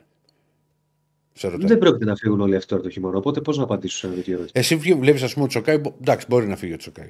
Μπορεί. Okay. Ούτως ή άλλως δεν είναι εσύ. Ο Τσοκάι δεν παίζει στον Παναθηναϊκό. Δεν ναι, παίξε λίγο όταν υπάρχουν τραυματισμοί. Mm-hmm. Τώρα να φύγει ο Σπόρα, να φύγει ο Ιωαννίδης. Με ποιον θα παίζει ο Παναθηναϊκός επίθεση, με μένα και εσένα. Με σένα μπορεί. Με μένα είναι η κομμάτια. Λοιπόν, μα, δεν μα, γίνεται, δεν το ξέρω και εγώ. Εγώ άλλο θέλω να σε ρωτήσω, επειδή λύκει το συμβόλαιό του με Μπερνάρ, τι πιστεύεις. Γιατί υπάρχει, είναι ανοιχτή και μεταγραφική περίοδος στη Βραζιλία. Ε? Άμα πρέπει να έρθει κάτι από τη Βραζιλία τώρα. Γράφονται πολλά στη Βραζιλία mm-hmm. ότι το προσφέρουν προς σύμφωνο να υπογράψει και να πάει από τώρα. Δεν έχει έρθει κάτι ακόμα, Ερακλή. Κοίτα. Αν έρθει, αν έρθει. Έχει κάνει καλή χρονιά μέχρι τώρα ο Μπερνάρ φέτος, ναι, αλλά είναι και πολλά τα λεφτά, είναι δύο κόμμα πέντε εκατομμύρια. Το συμβόλαιο του. Ναι. Όχι, λύγει το καλοκαίρι το συμβόλαιο του, δεν λύγει. Πρέ... Λύγει το καλοκαίρι. Ναι. Επίσης, ξέρεις, σε αυτές τις περιπτώσεις πλέον, επειδή υπάρχει και νέος προπονητής. Ναι. Άμα πει ο Τερίμ ότι το θέλω. Βρε, να πει ο Τερίμ το θέλω, αλλά μπορεί και ο Μπερνάρ, σου φέρνω ένα παράδειγμα, όπως λέω εγώ και σε περιπτώσεις των παιχτών του Ολυμπιακού που λύγουν. Ε. Μπορεί να σου ναι, πει ο Μπερνάρ ότι εγώ θέλω να πάω στη Φλαμέγκο, σου φέρνω παράδειγμα. Και ναι, αφού είναι ελεύθερος μπορεί να υπογράψει από τώρα. Εάν υπογράψει από τώρα, δηλαδή συμφωνήσει και κλείσει και τη Φλαμέγκο από τώρα για το καλοκαίρι, απ' τη μία ο Παναθηναϊκός θα πρέπει να πάρει η οποιαδήποτε ομάδα μία απόφαση. Τον κρατάω για έξι μήνες να με βοηθήσει και πάντα με τον κίνδυνο ότι ένας παίχτης, ανάλογα τώρα είναι στο χαρακτήρα του κάθε ποδοσφαιριστή, δεν μιλάω για τον Μπερνάρ, μιλάω για τον κάθε. Που μπορεί ας πούμε να μην ασχοληθεί και τόσο πολύ αυτό το εξάμηνο, να περιμένει να περάσει και να πάει στην νέα ομάδα. Εκεί μπορεί ρε παιδί μου, το έχουμε δει πολλές ώρες, να κάνει μια πρόταση η ομάδα με την οποία θα συμφωνήσει και να την αποδεχτεί εντός αγωγικών θέλοντας και μη ο Παναθηναϊκός. Σωστό, Σωστό είναι αυτό που λες. Απλά επειδή εμένα μου αρέσει να μιλάμε γεγονότα και όχι με ναι, υποθέσεις. Βεβαίως. Βέβαια είναι μια υπόθεση η οποία έχει λογική. Mm-hmm. Δεν έχει έρθει κάτι ακόμα όμως. Αν έρθει κάτι να το συζητήσουμε. Ναι. Ναι, και δεν, δεν ξέρω. Και, ναι, και, α, βέβαιος. Απλά σου λέω είναι πια. Δεν ξέρω, σου λέω. Δηλαδή μπορεί να έρθει και να πιάσει. Λέω, και αυτό υπόθεση λέει, έτσι. Ναι, ναι, ναι, ναι. Και να πιάσει το Τερίμ το παίκτη και να του πει: ξέρεις κάτι, σε θέλω εδώ. Και να το ψήσει ή να μην το ψήσει. Ναι. Αλλά μέχρι τώρα δεν έχουμε κάτι. Και να το ψήσει. Θα, εκεί μετά πάμε και σε άλλο δεδομένο. Θα πρέπει να γίνει ανανέωση συμβολέου. Γιατί? Έτσι, γιατί, αφού λύγει το συμβολέο του. Να του πει ότι σε θέλω εδώ μέχρι το καλοκαίρι. Έχουμε ναι, πρωτάθλημα μπροστά μας και σε θέλω μέχρι το καλοκαίρι. Οκ. Okay. Για το άλλο το καυτό θέμα υπάρχουν εξελίξεις. Ποιο? Με Μπρινιόλη. Όχι. Όχι. Δεν έχει απαντήσει ο Μπρινιόλη. Τουλάχιστον αυτό ξέρουμε. Mm-hmm. Το έχει κάνει πρόταση ο Παναθηναϊκός. Απάντηση δεν έχει δώσει. Είμαστε αναμονή. Περιμένουμε να δούμε ποια θα είναι η απάντησή του και τι θα γίνει με το με το συμβόλαιο του στον Παναθηναϊκό. Σε ρωτάνε ε, για Λιμιό. Για Λιμιό τι. Ο Λιμιός έπαιξε στον Παναθηναϊκό εδώ και μέρες. Είναι η πρώτη μεταγραφή. Θυμίζω ότι είναι μια μεταγραφή που ε, είχε προχωρήσει από Γιωβάνο. Ναι. ναι, απλά καθυστέρη, όχι καθυστέρησε. Είχε κλείσει εδώ και είκοσι πέντε μέρες. Ε, ωστόσο, επειδή υπήρχε ένα τυπικό θέμα με την Κολωνία, να πάρουμε κάποια χαρτιά, να, λυθεί, mm-hmm. να, να τον πάρει ο Παναθηναϊκός. Ναι, ε, γι' αυτό ανακοινώθηκε αργότερα. Ρωτήθηκε ο Τερίμ, έδωσε το OK και αποκτήθηκε ο Λιμιός στο πλαίσιο, ξαναλέω, το είπαμε και χθες, του να βάλει ο Παναθηναϊκός κάποιους παίκτες Έλληνες στο ρόστερ του που να έχουν μια εμπειρία, που να έχουν μια αξία, που να είναι διεθνής όπως είναι ο Λιμιός. Γιατί τα τελευταία. Το τελευταίο διάστημα δεν έχει πολλούς Έλληνες και θέλει πάλι να, να βάλει κάποιους ναι. Ναι, ναι, ναι, Έλληνες στο ρόστερ του. Με αυτή τη λογική αποκτήθηκε ο Λιμιός από τον Παναθηναϊκό. Πράγματι γράφουν οι Τούρκοι δέκα ονόματα τη μέρα για το φίλο που το στέλνει τον Ευρικ. Απλά να ξέρετε το κάνουν πάντα οι Τούρκοι αυτό. Ε, τώρα βρήκανε και έδαφος με τον ε, Τερίμ στον Παναθηναϊκό. Ε, Τολβέρντε, άμα ε, το ξέρεις, παίξτε το. Δεν ξέρω εγώ που θα βγει ο Παναθηναϊκός φέτος. Οι Τούρκοι είναι σαν τους Έλληνες στο YouTube. Όταν ένας φάει ελληνικά φαγητά ή ακούσει κανένα ελληνικό τραγούδι για να το σχολιάσει από είκοσι προβολές, τα άλλα βίντεο του φτάνει σε εκατό χιλιάδες. Ο Πανίκος. Ε, είναι αυτά τα τέτοια. Ναι. Ε, εμένα λοιπόν... μου κάνει εντύπωση, μπορώ να πω εκείνης σε αλαφούς, δεν μας συνήθισε σε τέτοια ρίσκα. Mm-hmm. Πράγματι είναι ένα ρίσκο. Το λέγαμε και χθες και το έχουμε πει. Όλες αυτές τις μέρες θα δούμε, θα, θα βγει όχι. Μου έχει βάλει εδώ να ξέρεις ο, ο κ. Στέφανος. Super League, τις αποδόσεις της Betis, όποια μην τις ψάχνω. Αυτή τη στιγμή... Περίμενε είχε... λίγο να διαβάσω δύο-τρία μηνύματα ακόμα γιατί θα τα χάσω. Α, ωραία, ωραία, ναι, συγγνώμη, συγγνώμη Διονύση μου. Ο Μπερνάρ φεύγει, λέει ο Παναγιώτης, και τα λεφτά που του δίνει θα πάνε στον Μπαγκασέτα. Θα δούμε. Ο Μπρινιόλη πάντως είναι πολύ γρήγορο να φύγει. Αν φύγει, θα είναι απώλεια και να πάει σε ελληνική, γιατί πάλι η ομάδα θα είναι σοβαρό χτύπημα. Θα συμφωνήσω απόλυτος. Ο Μπρινιόλη πρέπει να μείνει στον Παναθηναϊκό, αλλά όταν γίνονται διαπραγματεύσεις και όταν γίνονται συζητήσεις για συμβόλαιο, ξαναλέω, θα το πω, το λέω συνέχεια, πρέπει να, να, να περιμένουμε και να είμαστε πολύ άκρους, να είμαστε άκρους συντηρητικοί στις εκτιμήσεις μας. Δεν μπορούμε να είμαστε στα μυαλό των παικτών, δεν μπορούμε να είμαστε. Βεβαίως, για κάθε περίπτωση είναι ξεχωριστή. Ε, βέβαια, Άσε, βέβαια. Ας πούμε, εγώ, εγώ ξέρεις τι βίτσιο έχω, γι' αυτό που συμβαίνει και σε ανανεώσιμη παίκτες στον, στον Ολυμπιακό. Ε. Ρε παιδί μου τώρα. Έχει ξεκινήσει από πότε η ιστορία της ανανέωσης του Μπρινιόλη. Οκτώβρη, έντονα. Για μένα έπρεπε ο Παναθηναϊκός να την είχε τελειώσει αυτή την ιστορία από την περσινή σεζόν. Ε, το, και, και ο Μπρινι, κοίτα και ο Μπρινιόλη παίρνει ρίσκο. Γιατί δεν ε, μένει ελεύθερος. Κάτσε να δούμε τι απάντηση έδωσε. Ναι, γενικά ε, ο Μπρινιόλη να ξέρεις, ο Μπρινιόλη να ξέρεις, συγγνώμη, ναι. το, το έχει αυτό. Δεν απαντάει αμέσως και σε άλλες ομάδες στο παρελθόν. Και στην Ιταλία και τα λοιπά δεν απαντούσαν αμέσως. Ναι, ρε παιδί μου. Ναι, είναι... Ο καθένας το... το βλέπει έτσι. Ναι. Απλά εγώ το λέω ότι και οι ποδοσφαιριστές παίρνουν ένα ρίσκο. Γιατί μπορεί να μην έρθει η πρόταση που περιμένουν. Δηλαδή σου λέω ότι μπορεί να κοστολογεί τον εαυτό του και του παραπάρω ενάμισι εκατομμύριο ευρώ συμβόλαιο το χρόνο. Ε, καλά, ενάμισι το χρόνο. Ρε, σου λέω εγώ το, το, το μπορεί να σκέφτεται. Λοιπόν, ο καθένας δεν, δεν πασχολεί αυτό. Απλά συνήθως, δεν είναι δηλαδή κανόνας. Υποθέσεις που τραβάνε δεν έχουν αίσιο τέλος. Έτσι το βλέπω εγώ. Είναι να σου πω, ρε, είναι σχετικό ανάλογα. Δηλαδή, στα τελευταία χρόνια υπήρχαν υποθέσεις που τράβηξαν στον Παναθηναϊκό και ανανέωσαν. Mm-hmm. Βλέπε Αϊτόρ, βλέπε Χουάνκα που είχαν τραβήξει. Mm-hmm. Και εγώ είμαι της άποψης ότι δεν πρέπει να τραβάνε αυτές τις υποθέσεις. Πρέπει να τελειώνουν, να μπει σε ένα θέμα γιατί μόνο κακό κάνει. Κακό κάνει. Συμφωνώ μαζί σου. Συμφωνώ μαζί σου. Αλλά το αποτέλεσμα. Δεν ανανεώνει. Το... Ναι, ναι, ναι. Mm-hmm. Τώρα το αποτέλεσμα είναι σχετικό. Σου λέω και πάλι ότι. Και ο Αϊτόρ και ο Χουάκα είναι υποθέσεις που τράβηξαν. Ένα θέμα το οποίο ναι. στερνόταν. Με πολλές φήμες, με, πολλές, ε, με διάφορα σενάρια. Ανανέωσαν και δύο. Mm. Αλλά ναι, το καλό είναι να τελειώνει ένα θέμα νωρίς. Απλά δεν και νωρίς, να μην κουράζει. Να μην κουράζει. Ναι, γιατί, γιατί μπαίνει η ιστορία, βλέπεις εδώ τα μηνύματα, βλέπεις τον κόσμο. Μπαίνει μια διαδικασία, μια μουρμούρα, μια από εδώ. Γιατί δεν του τα δίνουν ή γιατί να του τα δώσουν. Χάνε την μπάλα από ένα σημείο και μετά. Το έχουμε ζήσει άπειρες φορές. Να πω εγώ να απαντήσω γιατί θα το χάσω στο φίλο τον Νίκ που μου λέει θα είναι τρελό, μου λέει υπάρχει έστω και ένα τοις εκατό πιθανότητες για τον, ε, για τον Κάρμο. Είναι πολύ περισσότερες οι πιθανότητες για να τον ε, αποκτήσει τη μορφή του δανεισμού ο Ολυμπιακός. Ε, για τις αποδόσεις τώρα της Μπέτσοπ για το πρωτάθλημα που, που τις έβαλε εδώ και ο Στέφανος, έχουν ήδη απόδοση ΠΑΟΚ ΑΕΚ Παναθηναϊκός τρία κόμμα πέντε και Ολυμπιακός τέσσερα. Πληρώνει τα outsider, βλέπω. Κα... Τι, τι έχουνε, πες το πάλι. Από τρία κόμμα πέντε ήδη απόδοση ΠΑΟΚ ΑΕΚ Παναθηναϊκός και τέσσερα απόδοση Ολυμπιακός. Γιατί τον έχουν τον Ολυμπιακό πιο λίγο? Δηλαδή με την ΑΕΚ μαζί δεν είναι. Ναι. Πρέπει να σου πω. Αυτές είναι οι αποδόσεις της Betshop. Πληρώνουν τα outsider συνήθως. Γιατί για να πιάσεις φαβορί τη σήμερα ημέρα. Ναι. ναι. Λοιπόν, στενάχωρο θέμα λέει του Μπρινιόλη ένας άλλος φίλος. Η Βραζιλία λέει με τον Μάρτιο μεταγραφές. Είναι ανοιχτή η μεταγραφική περίοδος. Είναι σαν το καλοκαίρι το δικό μας.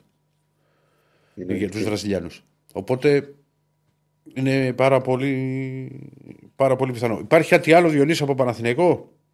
Όχι. Αν θα παίξει τέσσερα τέσσερα δύο ο Τερίμ, το έχει παίξει, θα το δούμε. Mm-hmm. Όπως μου λέει ο φίλος, αν μπορεί να δούμε. Ναι, ο φυσιοθεραπευτής, έχεις δίκιο, φίλε, που μου το λες, του Μαρτίνες και όχι γυμνασίας, αλλά τον πίεσε και πιέστηκε περισσότερο. Είχε φέρει και Κατά... φυσιοθεραπευτή ο Μαρτίνες. Για το Φρέιρε. Ναι. Μου λέει ένας φίλος τέσσερα τέσσερα δύο με Φώτη δεκαεννιά και Γερεμέγε μπροστά, πιστεύεις να το δούμε Διονύση όπως με τον Βόλο? Mm. Μπορεί να το δούμε κάποια στιγμή από τον Τερίμ. Πρέπει να σου πω ότι του Ιωαννή του αρέσει να παίζει εκεί. Να έχει μια ελευθερία, σαν δεκάρι, ας πούμε, ή ψευτοδεκάρι, όπως θέλετε πείτε. Ελεύθερος. Ναι, του αρέσει. Διονύση, έχεις πληροφόρηση, αίσθηση για το πώς διαχειριστεί ο Παναθηναϊκός τον Μπρινιόλη? Θα τον βγάλει με την δεκάδα? Δεν ξέρω, παιδιά. Ο Μπρινιόλη σε κάποια μάτια δεν έπαιξε, αλλά έπαιξε. Για παράδειγμα, στο Περιστέρι που είχε και. Την τραγική εμφάνιση. Τραγική εμφάνιση. Ναι. ναι, σήμερα εγώ έβαλα Μπρινιόλα. Μπορεί και να δούμε Λοντίνγκι. Αστερίσκο. Μπορεί να δούμε Λοντίνγκι στο σημερινό παιχνίδι. Ε... Κάποιο άλλο μήνυμα. τέσσερα ένα τέσσερα ένα με αφέλεια στην άμυνα με δύο εσωτερικά δεκάρια, λέει ο φίλος. Οκ. Okay. Για μπακαμπού σου λένε. Αν μπορεί να κινηθεί ο Παναθηναϊκός που, στη... που είναι στην Γαλλία. Δεν αποκλείω τίποτα. Ναι, ούτε εγώ. Ε, και, με το, και Μαρκάο. Δεν υπάρχει κάτι. Αν δούμε θα υπάρξει. Είναι ένα όνομα το οποίο παίζει μέρες. Το ξέρει πολύ καλά ο Τέριμ. Mm-hmm. Θα δούμε. Θα δούμε. Λοιπόν. Αυτά και για τον Παναθηναϊκό. Πολλά, πολλά, πολλά, πολλά μηνύματα. Ε, ευχαριστούμε τα παραδείγματα. Μπαίνετε στο κανάλι. Κάντε και ένα like που λέει και ο Διονύσης, ένα subscribe στους Betarades. Σωστά τα λέω. Ναι, για κάτι, για κάτι κανένα like, γιατί βλέπω είμαστε χαμηλά στα like. Ναι. Like στο βίντεο, subscribe στο κανάλι. Πάμε να τα ανεβάσουμε. Ε, θα πω πάμε τώρα, προχωράμε. Προχωράμε, έχουμε, ε, έχουμε τον Άκη. Α, θα φύγει ο Διονύσης. Τον αφήσουμε. Ναι, μία η ώρα δεν μου πάτε. Μήπως θέλετε να... Όχι, θα τον αφήσουμε. Α, οκ, ό,τι θέλετε. Τι θέλει, ο κύριος Στέφανος αποφασίζει. Δεν τον βλέπετε πως είναι κομμάτια. Αφήστε τον να ξεκουραστεί. Αφού εμένα για άλλους... Γιατί λες ψέματα, για άλλους λόγους μου είπα. Το δερματάκι του να στρώσει. Να στρώσει, είπα, αγκουράκι, αγκουράκι στα ματάκια πρέπει να βάλει. Εμένα μου είπατε για άλλους λόγους πάντως. Και για το στούντιο και τα λοιπά και τα γραφικά. Το στούντιο, αδερφέ, δεν μπορούμε να το δείξουμε. Ήρθαμε σε καινούριο στούντιο και μας κατέστρεψες. Άντε να περάσει μια εβδομάδα να έρθεις Δευτέρα εδώ. Ωραία, ωραία. Μιλές μεγάλες κουβέντες. Να είσαι καλά, Διονύση. Λοιπόν, ακούσατε και το ρεπορτάζ του, του Παναθηναϊκού από τον Διονύση. Έχουμε πει ο Ολυμπιακός, μαζί μας εδώ η Betshop. Ε, θα πάμε τώρα σε λιγάκι στο, στο Νάκη. Α, τι έχουν, διάλειμμα? Να ρίξουμε τώρα το διάλειμμα, θες? Ε, εδώ, μα, εδώ είμαστε πάλι. Σε λίγο θα έχουμε κοντά μας και τον Νάκη πάντας, παιδιά εδώ, Μπουτσάτσος, Betarades. Να δω εγώ κάποια, ε, κάποια μηνύματα. Ε, δεν ξέρω πόσο πάει, ξέρεις, το transfer τώρα, γιατί δεν έχω τώρα τη δυνατότητα να μπαίνω να βλέπω τα μηνύματα και να, και να συντονίζω, αδερφέ μου, και, τη, και την εκπομπή, το πόσο πηγαίνει στο transfer. Ξέρω όμως ότι η Πόρτο θέλει πάρα πολλά λεφτά για το συγκεκριμένο παίχτη. Δεν είναι η πιο εύκολη, η πιο εύκολη περίπτωση η οποία α, μπορεί να γίνει με μεταγραφή. ε, Πολλά περαστικά για τον ε, Διονύση. Τώρα θα σας τα πει ο Άκης, παιδιά, που λέτε για αριστερό μπακ. Νομίζω ότι ο Πίλιος θα παίξει σήμερα και, και το πιο πιθανό μπορεί να παίξει και στο, και στο Ολυμπιακό ΣΑΕΚ. Και δεν έχει κι άλλον η ΑΕΚ. Αφού λοιπόν και οι δύο οι Ιρανοί. Εκτός άμα, Θα μας τα πει ο Άκης, δεν θα κάνω εγώ τώρα, θα τα συζητήσουμε με τον Άκη ε, σε λίγο. Γιάννη, σου βγάζω το καπέλο, είσαι πάρα πολύ παρατηρητικός, λέγοντας πού πήγανε τα γουρουνάκια από το τραπέζι. Να είσαι καλά ρε φίλε, να είσαι καλά. Λοιπόν,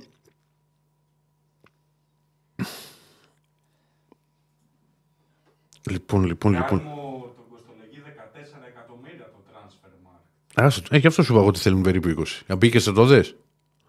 δεκατέσσερα, ε. Τσάμπα πράγμα. Αυτή τη στιγμή.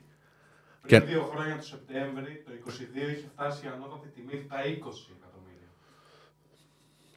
Καλή τύχη. Παύτινος. Τζάμπα πράγμα. Δεν μπορεί, το έλεγα και χθες, ας πούμε, και σε κάποιους φίλους στη βραδινή εκπομπή.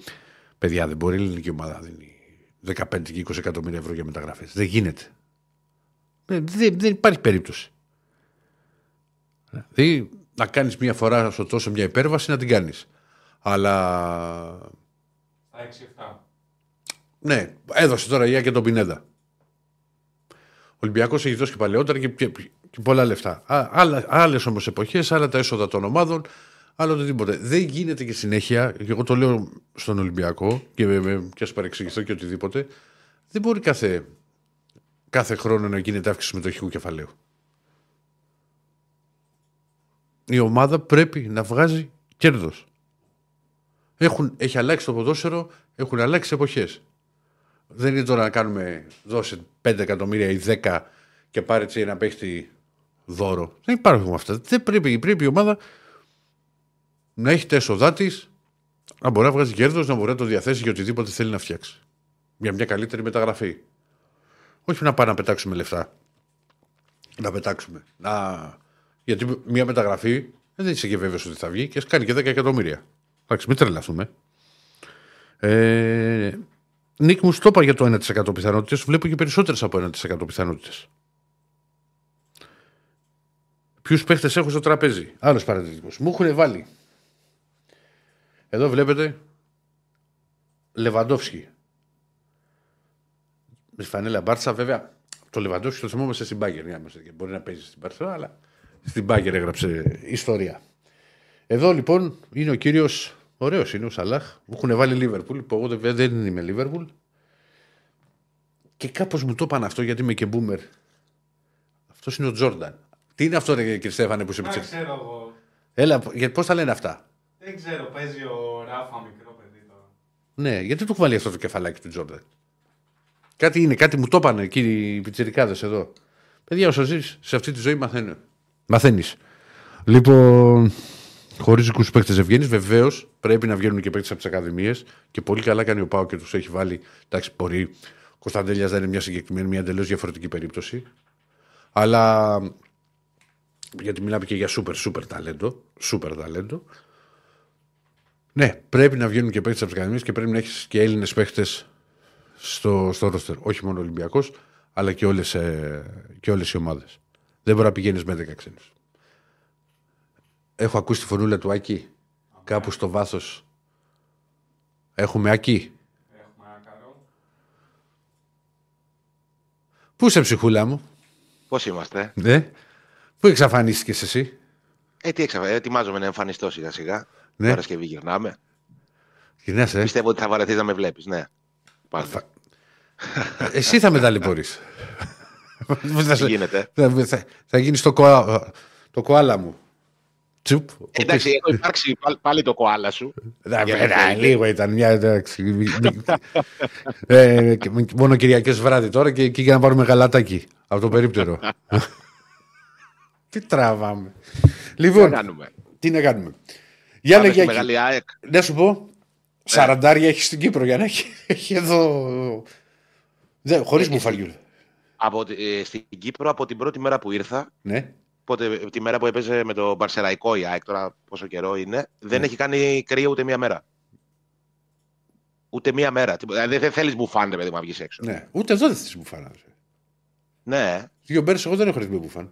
Εγώ από την Αθήνα έφυγα με κρύο πάντως. Εντάξει, τουλάχιστον ναι. Τότε είχε. Ναι. Α, πολύ, πολύ καλοκαίρι, ναι. ναι. Πολύ καλοκαίρι.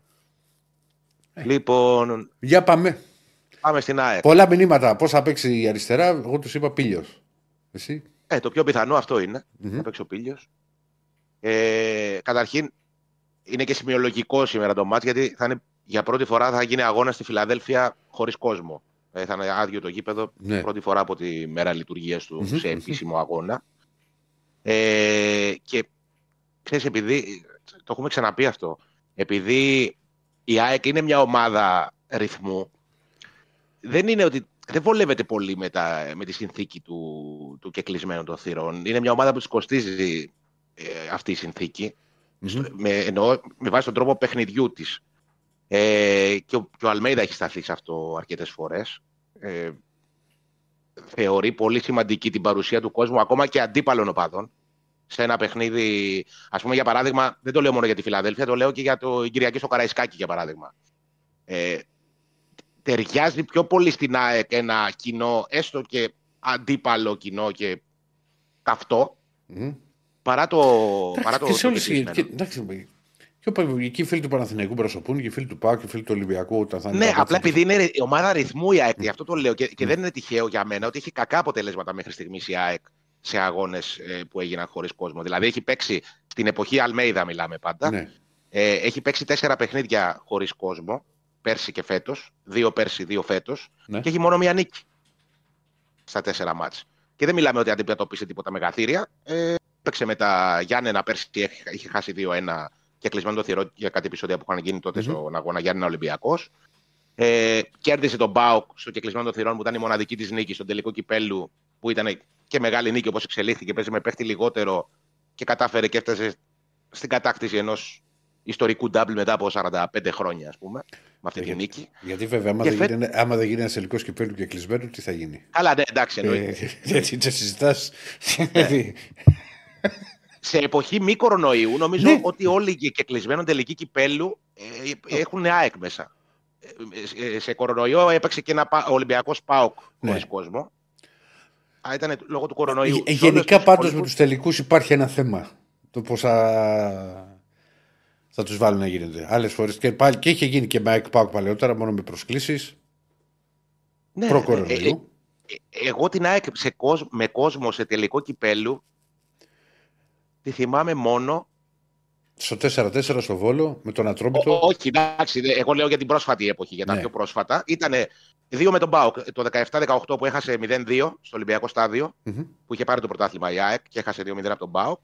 Και στο τελικό του Βόλου. Σε όλους mm-hmm. τους υπόλοιπους τελικούς που η ΑΕΚ πήγαινε τώρα σχεδόν κάθε χρόνο έτσι, τελικό. Mm-hmm. Και το έχανε, αλλά πήγαινε. Mm-hmm. Δεν, ε... Και στο ΑΕΚ Ολυμπιακός τότε, στο, θυμάσαι το, το δύο ένα, στο... όταν είχε ανέβει η ΑΕΚ Αλφαεθνική, πάλι και κλεισμένο. Ναι. Πολύ, πολύ και κλεισμένο. κλεισμένο. Τέλος πάντων, το θέμα είναι ότι τώρα. Με τον γκολ του Τσόρι, λες που μείωσε ο Τσόρι. Ναι, ναι, Μπράβο, ναι. ναι. Το γκολ του Τσόρι. Ε, είναι ένα θέμα τώρα πώς θα αντεπεξέλθει η ΑΕΚ τώρα σε αυτή τη συνθήκη που όπως και να το κάνουμε δεν τη βολεύει και δεν βολεύει και καμία ομάδα και εσύ mm-hmm. σωστά το είπες. Ε, και να δούμε τώρα πώς θα, πώς θα καλύψει και το, το θέμα των απουσιών που είναι.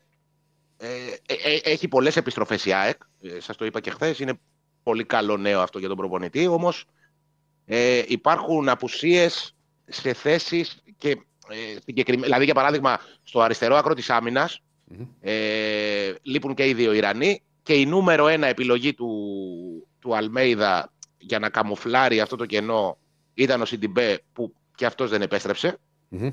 οπότε πάει στον Πίλιο ο οποίος κατά πάσα πιθανότητα θα ξεκινήσει για πρώτη φορά βασικός. Είναι η ευκαιρία είναι νέα του. Είναι, είναι σίγουρα και ευκαιρία του. Είναι, είναι η ευκαιρία, ευκαιρία του. του. Εγώ πάντα τα κοιτάζω αυτά. Και, σωστά. Και επειδή ακολουθεί και ο Ολυμπιακός ΑΕΚ, θα έχει γυρίσει ο Σιντιμπέ μέχρι την Κυριακή. Ε, δεν υπάρχει ενημέρωση. Σωστό και αυτό. Ε, ε, ε, όμως, ξέρεις, είμαστε λίγο... Συγγνώμη, μου ξέφυγε. Μου ξέφυγε. Δεν είμαστε ελεύθεροι, δεν μιλάμε μεταξύ μας στο κινητό φουστά. Που εκεί ακούγονται μυθικές ατάκες. Το συζητάς. Λοιπόν, γιατί βλέπω και τον Πίλια παίζει και με τον Ολυμπιακό. Και ειδικά μου πάει καλά σήμερα.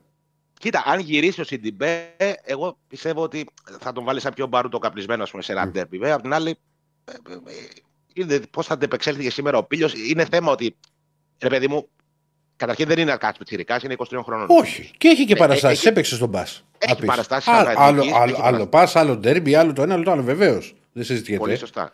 Αλλά ναι. Θέλω να σου πω κάτι. Μπες και παίξε. Αυτό πιστεύω εγώ. Το είχα πει τότε για τον Μπορόζο. Να ξέρεις τον Ολυμπιακό που λέγαμε ότι θα μπει κατευθείαν με τη West Ham. Και έλεγα ότι είναι παιχνίδι που μπορείς να σου φτιάξει την καριέρα. Και πήγε καλά στο μάτσο με τη West Ham ο Μπορόζος. Άσχετο που τραυματίστηκε μετά. Ναι. Αυτά είναι τα παιχνίδια. Δηλαδή μπορεί να παίξει σήμερα το, ο Πίλιος να παίξει και, και, και να είναι καλός στο, με τον Ολυμπιακό. Αλλάζει η εικόνα του ακόμα και προς τον κόσμο και πολύ περισσότερο και μέσα στην ομάδα που μπορεί το καλοκαίρι να παραπάρει ένα αριστερό μπακ και να τον κρατήσει για δεύτερο. Αλλάζει. Ναι, σίγουρα μπορούν να... Βέβαια υπάρχει και το αντιπαράδειγμα της χρησιμοποίησης του Χρυσόπουλου στο πρώτο παιχνίδι με τον Μπαρσελαϊκό που ναι. έκανε το λάθος, ας πούμε, και για να τον προστατεύσει ο Αλμέιδα τον έκανε αλλαγή στο, ναι. στο ημίχρονο και από τότε δεν ξαναμπήγε στην πρώτη ομάδα. Υπάρχουν δύο. Βέβαια υπάρχει μια διαφορά. Ο, Χρυσό, ο Χρυσόπουλος ήταν και ένας παίκτης που παίζει με, με β' ομάδες.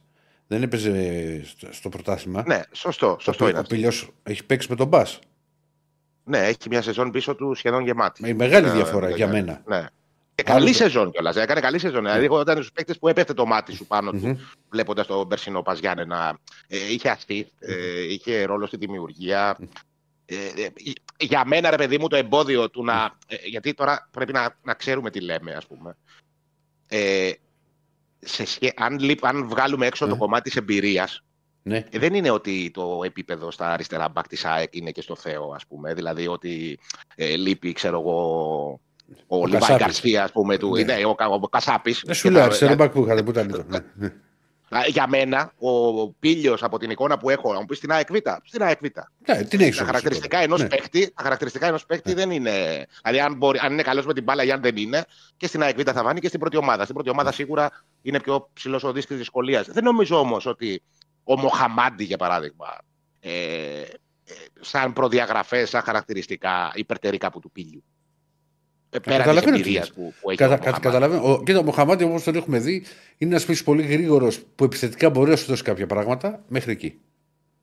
Ε, για μένα είναι, είναι πολύ σκληρός με την μπάλα. Ναι. Δεν είναι, δηλαδή, ενώ, ρε παιδί μου, ο Χατζησαφή είναι πιο πολύτιμο εργαλείο για μια ομάδα. Παίζει και περισσότερες θέσεις.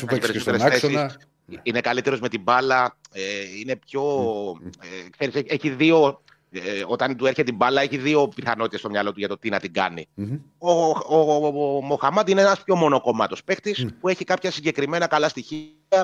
Το, το καλό του στοιχείο, ας πούμε, είναι, είναι πιο ταχυδυναμικός. Και γι' αυτό mm. ενδεχομένως να, να, να τέριαξε και, και να έμεινε στο ρόστερ. Γι' αυτό που. Που θέλει ο Αλμέιδα. Ε, ναι. Γι' αυτό που ταιριάζει, ταιριάζει ναι. με το παιχνίδι του Αλμέιδα, ναι. Mm-hmm. Ε, ο Πίλιος βλέπω, ένα πιο, βλέπω πιο πολλά χαρακτηριστικά καλά. Δηλαδή βλέπω ότι είναι καλός με την μπάλα. Ε, στην ΑΕΚ Β, ας πούμε, σε εννιά συμμετοχές έχει δύο γκολ, ε, μία assist και ήταν, δηλαδή το θυμάμαι, είχε δοκάρι, είχε καμέρα τέτα-τέτ, ήταν μέσα σε πολλές ευκαιρίες και έχει και θέμα και η ΑΕΚ Β στην αναποτελεσματικότητα. Θα μπορούσε να είναι πολύ καλύτερα τα νούμερά του, για παράδειγμα. Ναι. Ε, κα, κάτι βλέπεις mm-hmm. με τον Πίλιο. Τώρα, άλλο πρώτη ομάδα, άλλο ΑΕΚ Β. Το έχουμε ξαναπεί αυτό, δεν το συζητάμε. Είναι διαφορετική συνθήκη. Ενδεχομένως να τον βολεύει κιόλας το, το να κάνει ντεμπούτο ένας ποδοσφαιριστής ως βασικός. Ε, στην ΑΕΚ mm-hmm. σε, σε μια άδεια Φιλαδέλφια. Δηλαδή, μπορεί με σχετικό είναι και αυτό. Καταλαβαίνω, καταλαβαίνω, καταλαβαίνω πως το λες, αλλά από την άλλη μπορεί να είσαι στο χειροκρότημα ακόμα και σε ένα λάθος. Ε, ναι, μπορεί ναι. να τους δώσει την όθηση ξέρεις, που, που χρειάζεται. Ε, είναι, όλα, είναι όλα σχετικά. Τώρα πάμε με αυτές τις συνθήκες. Και κλεισμένων ναι. και βλέπουμε. Ναι. Δεν, δεν υπάρχει άλλη. Ε, κατά τα άλλα, τα άλλα προβλήματα είπαμε για το Σιντιμπέ. Mm. Ο Ραούχο είχαμε πει χθες ότι το ξεχνάμε για κάποιες εβδομάδες. Πάει με συντηρητική θεραπεία, δεν θα κάνει επέμβαση. Θα δούμε στην πορεία πότε και αν θα είναι διαθέσιμος. Και εκτός από τους mm. διεθνείς Ιρανούς, υπενθυμίζω ότι λείπει και ο Μουκουντή ε, με την Εθνική Καμερούν για το Κόπα Αφρικα. Άλλο και αυτό που γίνεται. Γίνονται οι διοργανώσεις, ξέρω εγώ, παράλληλα με τα πρωταθλήματα, δηλαδή γίνονται αυτά. Yeah. Χρόνια. Αυτό υπάρχει πάντα ε, πρόβλημα, ειδικά με το Κόπα Αφρικα. Πολύ κουλό, ρε παιδί μου. Πολύ κουλό. Κοίτα, δηλαδή, η ομάδα που του πληρώνει το... δεν έχει προτεραιότητα. Χαίρομαι πολύ. Και το Κόπα Άσια που μπαίνει στη ζωή μας δεν ήταν για τη ζωή, δεν πέραν και πολλούς Ασιάτες, δηλαδή οι ελληνικές ομάδες. Δεν γέμιζε δηλαδή. δηλαδή. Από το Κόπα Αφρικα, αντιθέτως, ναι, ερχόντουσαν Αφρικάνοι. Από την Ασία ναι. δεν ερχόντουσαν και. Τώρα έρχονται ναι, με καλύτερη σκονότητα. Και ο, και ο Ζήνη έχει, έχει πάει και αυτός στο Κόπα Αφρικα με την, με την Αγκόλα. Είναι τέσσερις οι απουσίες διεθνών. Οι πιο πρωτοκλασάτες, ας πούμε, είναι σίγουρα του Μουκουντή και του. Ο Ολυμπιακός έχει το έξι το πρώτο σκόρερ του. Πάει ο Ελκαμπή. Τέλος. Πάει ο Ελκαμπή, ναι. Ε. ναι.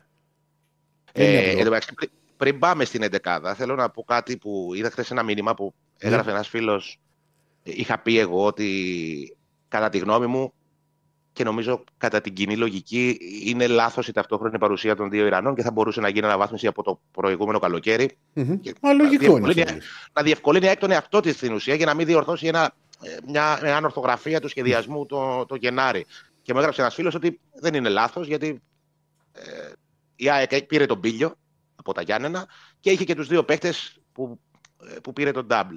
Ε, εγώ αυτό που λέω είναι ότι κατά τη γνώμη μου είναι λάθος γιατί δεδομένα φαινόταν ότι χρειαζόταν αναβάθμιση στη συγκεκριμένη θέση. Η ΑΕΚ δεν ήταν φυσιολογικό να υπάρχει, πώς να το πω, η προσδοκία να κάνει ο Χατζησαφή άλλη μια χρονιά όπως ήταν η περσινή του, που ήταν extreme, γιατί έλειπε mm. ο Μοχαμάντι στο μεγαλύτερο διάστημα. Ο Μοχαμάντι είχε κάποια συγκεκριμένα χαρακτηριστικά που, οκ, okay, μέχρι mm. ενός σημείου, δηλαδή δεν το λες ότι ε, είναι ο αριστερός μπακ που ονειρεύεσαι στην ΑΕΚ. Και κυρίως, εκτός από τη συνθήκη του Κόπα Άσια που βρίσκεται η ομάδα σε αυτή τη δύσκολη θέση αυτή τη στιγμή και αναγκάζεται ο προπονητής να βάλει ένα ποδοσφαιριστή ε, ε, χωρίς, μία, χωρίς εναλλακτική, ρε παιδί μου. Δηλαδή, δεν το λέω για τον Πίλιο, μια χαρά είναι ο Πίλιος. Όμως, ε, για κάποιο λόγο δεν το ξεκινούσε στα προηγούμενα μάτς βασικό και θα το ξεκινήσει σήμερα. Για τον λόγο ότι λείπουν οι Ιρανοί.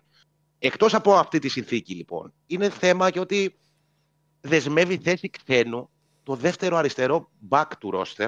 Σε μια ομάδα Βεβαίως. Που έχει ούτως ή άλλως θέμα ξένων. Οπότε ήταν λίγο, δηλαδή, σαν διαρρύθμιση, σαν ε, ε, επιλογή, ας πούμε, για μένα ήταν λίγο κάπως. Υπερβολή, υπερβολή το να δώσεις. Ήταν λίγο υπερβολή. Τις δύο ναι. θέσεις ξένου. Καταλαβαίνω τη λογική. Δύο, δύο θέσεις ξένου για αριστερό μπακ. Ε, ναι, ρε φίλε. Και, και μιλάμε για ομάδα που, που, που παλεύει με τις θέσεις ξένων. Έτσι, δηλαδή προσπαθεί να χω... πάντα κάποιον κόβει από... λόγω της... ναι.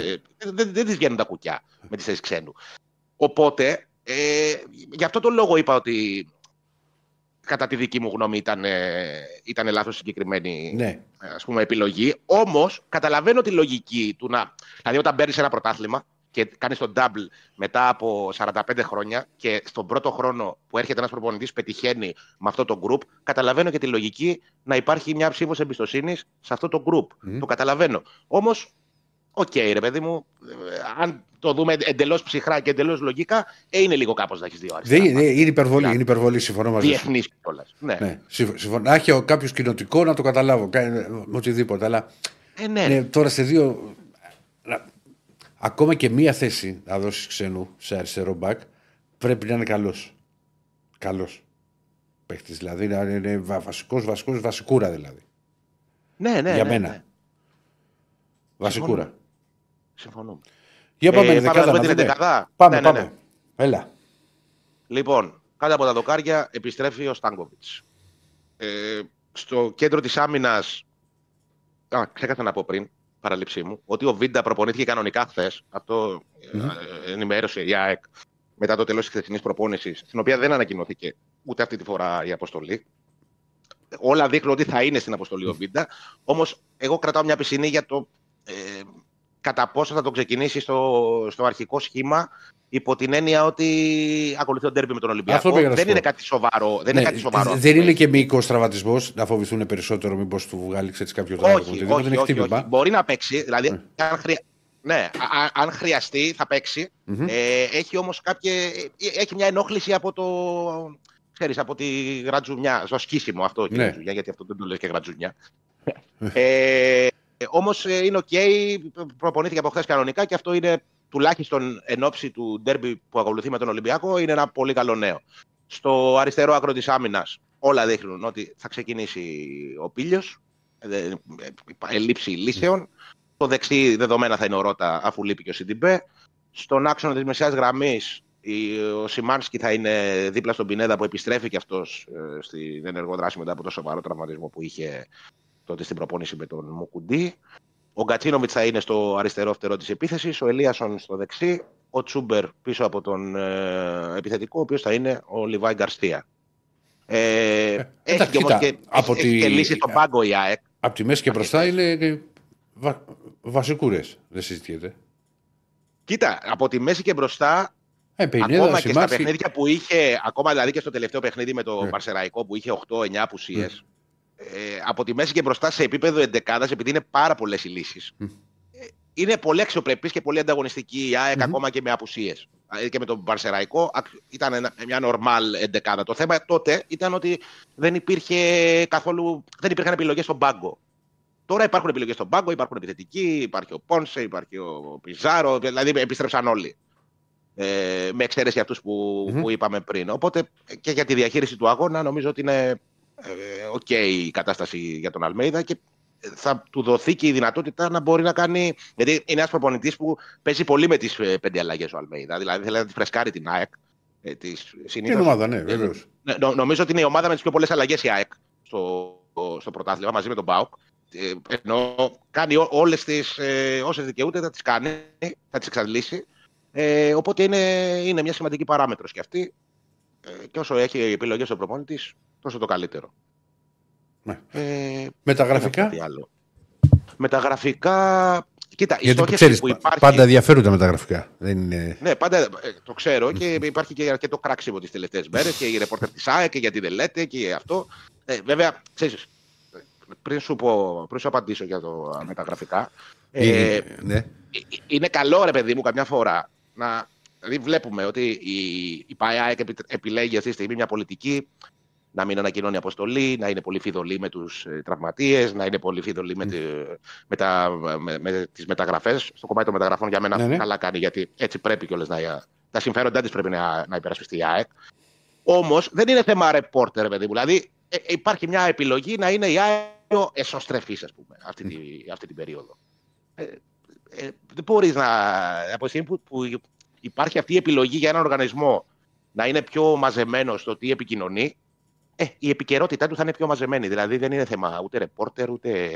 Τι κάνω εγώ. Δηλαδή, παίρνω τον κάθε μάνατζερ και να μου λέει ο κάθε μάνατζερ το, το μακρύ του και το κοντό του, που και αυτός τα συμφέροντά του θα θέλει να εξυπηρετήσει. Δεν είναι normal όλα αυτή η ε, Εντάξει, πολλές φορές βγαίνουν μέσα από ατζέντες, μπορείς να μάθεις κάποια πράγματα. Πάντα, πάντα, πάντα βγαίνουν. Πάντα βγαίνουν. Πάντα βγαίνουν. Όμως για μένα δεν είναι σωστή οδός στις μεταγραφές ο, ο ατζέντης. Εκτός αν το έχεις απόλυτη εμπιστοσύνη.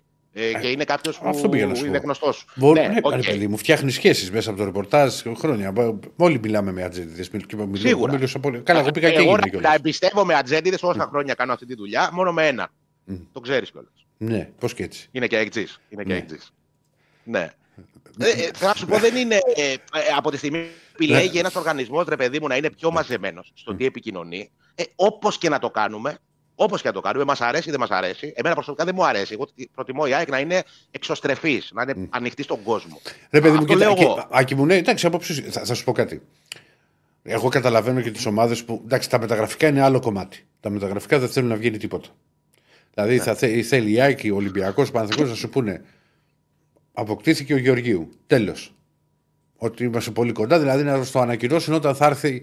Όταν έχει μπει στο αεροπλάνο ναι, για να νοήτε. Φτάσει και σου λέει ότι θα προσγειωθεί σε οκτώ. Είναι ασόβαρο κιόλας να μην είναι. Ναι, αυτό το καταλαβαίνω. Ναι, ναι, αυτό το καταλαβαίνω. Ή ας πούμε μπορεί η ομάδα να μας βλέπει ότι μπορεί να δώσουν δύο ονόματα που μπορεί να είναι στη λίστα. Τα, τα λέμε ξέρεις αυτά στον κόσμο. Ακόμα και για να ηρεμήσει ο κόσμος ξέρεις, μετά από ένα άσχημο αποτέλεσμα. Γίνονται κι αυτά. Να πει ρε παιδί μου ότι στη λίστα μας είναι ο Γεωργίου και ο Αντίπας. Λοιπόν. Ναι. Ε, αυτό είναι ένα άλλο κομμάτι το μεταγραφικό. Τώρα, ναι, να δεχτούμε το ιατρικό, το απόρριτο, το να περιμένεις ξέρεις, πέντε μέρες για να δεις αν, τι θα γίνει με ένα παίχτη, είναι, για, για μένα είναι λάθος. Ναι, είναι ναι. λάθος. Δηλαδή, και δεν είναι για να το μάθει ο Άκης ο Γεωργίου, είναι για να το μάθει ο κόσμος. Δηλαδή, λες, θα σου λέει ο φίλος τι γίνεται Μαράουχο, σου φέρα παράδειγμα. Ή μεγάλη, ναι, ναι, ναι, ναι. Περί, ή μεγάλη, περίπτωση, ή μεγάλη περίπτωση με τον Λιβάη Γκαρσία που, που, που είχε φύγει. Τώρα αρχίζει και παίζει κανονικά να πεις ότι παίζει. παίζει Εντάξει, έχουν γίνει και extreme πράγματα φέτος. Δηλαδή, για παράδειγμα, ήταν ο, ο, στην ιστορία με τον Πινέδας στο Άμστερνταμ. Είναι ή δεν είναι ο Πινέδας στο αεροπλάνο, mm. κατάλαβε τι ήθελα να σου πω. Mm. Ε, όλα, αυτά, όλα αυτά πηγάζουν. Δηλαδή, και κάνοντας αυτή τη δουλειά, mm. ε, εγώ την απόφαση της ομάδας που καλύπτω το ρεπορτάζ, ασχετά από το συναισθηματικό κομμάτι, ναι, θα τη σεβαστώ. Θα τη σεβαστώ και πρέπει να τη σεβαστώ. Όταν, ας πούμε, μου πούνε ότι δεν λέμε για τον Πινέδα και δεν. Τι να κάνω, τι να πω. Κατάλαβες τι να σου πω. Να προσπαθήσω να κάνω παντομήμα. Τι, τι να κάνεις, δηλαδή. Είναι λάθος. Αυτό συμβεί. Έχει συμβεί και σε άλλες ομάδες. Δηλαδή, το να βγεις να πεις ότι έχει ένα διάστημα και ο Στέφανος και θα λείψει δέκα μέρες. Δεν είμαστε στις εποχές τη δεκαετία του ογδόντα που λέγανε ότι τραυματίστηκε ο, ο Αναστόπουλος στην προπόνηση της Τετάρτης και είναι αμφίβολος για την Κυριακή και δεν το, πού να το μάθουν οι άλλοι. Ναι, και η ναι. Κυριακή εμφανιζόταν να παίξει. Αυτό το κάνανε. Αυτό είναι εντελώς διαφορετικό. Μα, μαθαίνονται όλα αυτά. Δεν είναι δηλαδή κάτι. Ας πούμε το σχίσιμο τώρα του βίντεο το ανέβασε η γυναίκα του. Σου φέρω ένα παράδειγμα. Μα, αυτό, εγώ στο είχα, πει, στο είχα πει και τότε με τον Πινέδα. Όταν παίρνεις αυτή την απόφαση για να ακολουθείς αυτή την πολιτική, δεν πρέπει να τρυπιέσαι κιόλας. Δηλαδή, εδώ με το, υπήρχε μια. Ε, απόφαση, ας πούμε, να μην γνωστοποιηθεί η ιστορία με τον Πινέδα και ανέβαζε η γυναίκα του που έπαιζε μπάλα. Μετά ο, άλλη, ο Βίτα απο, πάρθηκε μια απόφαση να μην γνωστοποιηθεί. Θα βγει, δεν υπάρχει περίπτωση. Ανέβασε, μα, ε, ε, είναι, λίγο, ξέρεις, είναι λίγο παράλογο όλο αυτό που γίνεται. Ναι, βέβαια. Okay. Ε, κατά τη γνώμη μου, παράλογο. Ναι, ναι, ρε παιδί μου, δεν σου είπα ότι είσαι υπερβολικό. Ωραία, το πούμε υπερβολικό. Δεν βλέπω πού μπορεί να αποφέρει, ρε παιδί μου, κάτι αυτό, ας πούμε. Δηλαδή, τι μπορεί να κερδίσει η ΑΕΚ να βγάλει από αυτό. Αν ταξίδεψε ο Πινέδα ή όχι. Δηλαδή... Ναι. Δηλαδή, κατάλαβες τι να σου πω. Τέλος πάντων, οκ. Okay. ε, να σου απαντήσω στο μεταγραφικό που μου είπες. Υπάρχει μια στόχευση. Υπάρχει mm. μια στόχευση. Ε, οι πληροφορίες τώρα τι, τι αναφέρουν και απλά τις, πώς το πω, τις παραθέτω και ο καθένας βγάζει τα συμπεράσματά του. Ε, υπάρχει μια στόχευση για πλάγια μπακ και στο δεξιά άκρο της άμυνας και στο αριστερό. Mm. Ε, όπως σας είχα πει από πάρα πολύ καιρό τώρα, ε, αν η ΑΕΚ θα αποκτήσει παίκτη, όχι για να καλύψει τους Ιρανούς σε αυτό το μήνα. Θα αποκτήσει παίκτη μόνο αν βρει κάποιον που θα τις κάνει και για την επόμενη μέρα. Βεβαίως. Αυτό ισχύει και για το αριστερό άκρο της άμυνας που θα αποκτήσει δεδομένα παίκτη. Και για, για μένα είναι, για το δεξί. Είναι λογικό, εκτός άμα πάει ξέρεις, σε μια περίπτωση που, να, που μπορεί να πάρει κάποιον δανεικό και, και με την προοπτική απόκτησης να τον δει κιόλας μέσα στο, ναι. σε αυτή ναι. τη, το ναι. εξάμηνο. Μέχρι το τέλος της σεζόν. Ναι, όπως πήρε, το, όπως πήρε τον Γκάλενς ε, τις τελευταίες μέρες των μεταγραφών του καλοκαιριού. Αυτή τη λογική. Το να τον πάρει δανεικό, να τον δει κιόλας έξι μήνες ή ένα μήνα που θα αρχίσει να παίζει, να τον βλέπεις Φωστά. και σου λέει: καλός είναι, τον κρατάω. Φωστά. Δεν μου κάνει, δεν προχωράμε με την οψιόν. Τέλος. Είναι... Ε, εκτός από πλάγια μπακ, η ΑΕΚ mm. εξετάζει περιπτώσεις και κεντρικών χαφ mm-hmm. ε, και ε, αριστερού εξτρέμ. Αυτό προκύπτει. Αυτό ναι. λένε οι πληροφορίες που έχουν. Ε, τώρα, το, τι θα καταφέρει να πάρει. Καταρχήν, κάτι προχωρημένο αυτή τη στιγμή δεν υπάρχει για, σε καμία περίπτωση, από ό,τι ξέρω. Τι θα καταφέρει να λάβει να πάρει τη χειμερινή μεταγραφική περίοδο. Ε, υπάρχει πρεμούρα για να, να αποκτηθεί παίκτη. Δεν νομίζω δηλαδή ότι θα πάει όπως, το, όπως πέρσι που δεν πήρε κανένα συνειδητά το, το Γενάρη. Όμως πρέπει να βρει κάτι που να είναι συμβατό και στα θέλω του προπονητή. Τώρα, αυτό δεν μπορεί να το προδικάσει κανείς αν θα συμβεί ή αν mm-hmm. δεν θα συμβεί. Ε, περιμένουμε και θα δούμε. Για την ώρα πάντως δεν υπάρχει κάτι. Okay. Ε, συγκεκριμένο εννοώ και προχωρημένο και οτιδήποτε. Έγινε. Έγινε, Άκη μου. Εντάξει είμαστε. Άντε. Άλλες δυο μερούλες και... Ναι, ναι. Και έρχεσαι. Θα τα πούμε. Για χαρά. Λοιπόν... Πάει και το ρεπορτάζ τη ΣΑΕΚ, το ακούσατε από τον Άκη, όλα και με τα γραφικά και, και για τους τραυματίες και για τον τρόπο με τον οποίο α, θα αγωνιστεί σήμερα στο εντός έδρας μάτς με τον Βόλο. Τώρα θα πάμε ε, σε Αντώνη Τσακαλέα σε λίγο. Μ' αρέσει που το λες και σιγά. Έχω που έχω τα ακουστικά, να καταλάβετε μου λέει και σε λίγο. Δηλαδή δεν ακούω που δεν ακούω, έχω και τα ακουστικά και μου λέει σε λίγο. Να διαβάζω τα χείλη. Λοιπόν, θα δώσουμε και προγνωστικά, βεβαίως. Θα δώσουμε και προγνωστικά. Λοιπόν, πάω να δω μερικά μηνυματάκια. Ο Φούξη κάποιο μήνυμα που έστειλε, δεν ξέρω τώρα που ζητάς από τον Στέφανο, θα, εγώ έπρεπε να το, να το δω ή να το βλέπε ε, ο Άκης κατευθείαν. Α, τι άλλο έχουμε σε, σε μηνυματάκια. Ρε Φούξη, τι θέλεις δηλαδή. Αυτό ήταν το μήνυμα που θα σου δώσει συνταγή για κέικ. Εγώ που τρώω δηλαδή, και εγώ δεν ξέρω να σου δώσω κέικ. φουσκώνει από μόνο του και τέτοια. Βάζεις τη. Πώς τη λέγανε, Φάρινα. Α, Φάρινα τη λένε για να φτιαχτείς. Λέμε για όλες τις χρήσεις το λένε στο χωριό μου. Φουσκώνει. Φουσκώνει, εγώ το ξέρω από τη διαφήμιση. Φουσκώνει από μόνο του. Εγώ φουσκώνω όταν θα έχω φάει κανένα κοπάδι. Λοιπόν. Εμφανίστηκε ο Τσακαλέας στα αυτάκια μου. Ε, πάμε. Πώς λέγεται, Αντώνη μου? Είναι το, το Φαρινάπ, αυτό ήταν το, το όνομα. Είναι μερικά ονόματα προϊόντων που ξέρεις, όλοι έχουν πάρει το όνομά τους. Δηλαδή, ό,τι μερέντα και να πάρεις, μερέντα τι λες. Εννοείται. Εννοείται. Είναι αυτό. Ε, το, γιατί, βε, βεβαίως. Και σε οδοντόκρεβες μπορεί να, το, να συμβεί αυτό. Δηλαδή, ξέρω, έχω μείνει συγκολινός. Τι θυμάσαι την Κολυνός? Ε, ε, γενιάς, γενιάς, εκεί είμαστε. Εκεί. Ε, Φάρινα, Κολυνός. Αυτά. Πω, πω, πω. Τώρα θα... Καφέ, τυρί, ρύζι, γάλα, καμπά. Πώς, πώς? Καφέ, τυρί, ρύζι, γάλα, καμπά. Τυρί, ρύζι, καφέ, γάλα, καμπά. Α, θυμάσαι και τη σειρά, οκ. Okay. Τυρί, ρύζι, καφέ, γάλα, καμπά και έκανε γάλα και μετά πήγαινε το κρασί, κάμπα. Α, σας μεγάλη, εντάξει, να αρχίσουμε εμείς και με διαφημίσεις τώρα. Ξέρεις ότι χαζεύω πολλές φορές YouTube βράδυ. Υπάρχουνε. Ναι, όλοι υπάρχουν πάρα πολλές, ναι. Σοκ. Ο πύραυλος που σας αναστατώνει. Τότε δεν παίζουν αυτές οι διαφημίσεις πλέον. Ποτέ. Τι, τι σήμερα, δεν θυμάσαι το σοκ, τον πύραυλο? Ναι. Τη διαφήμιση θυμάσαι?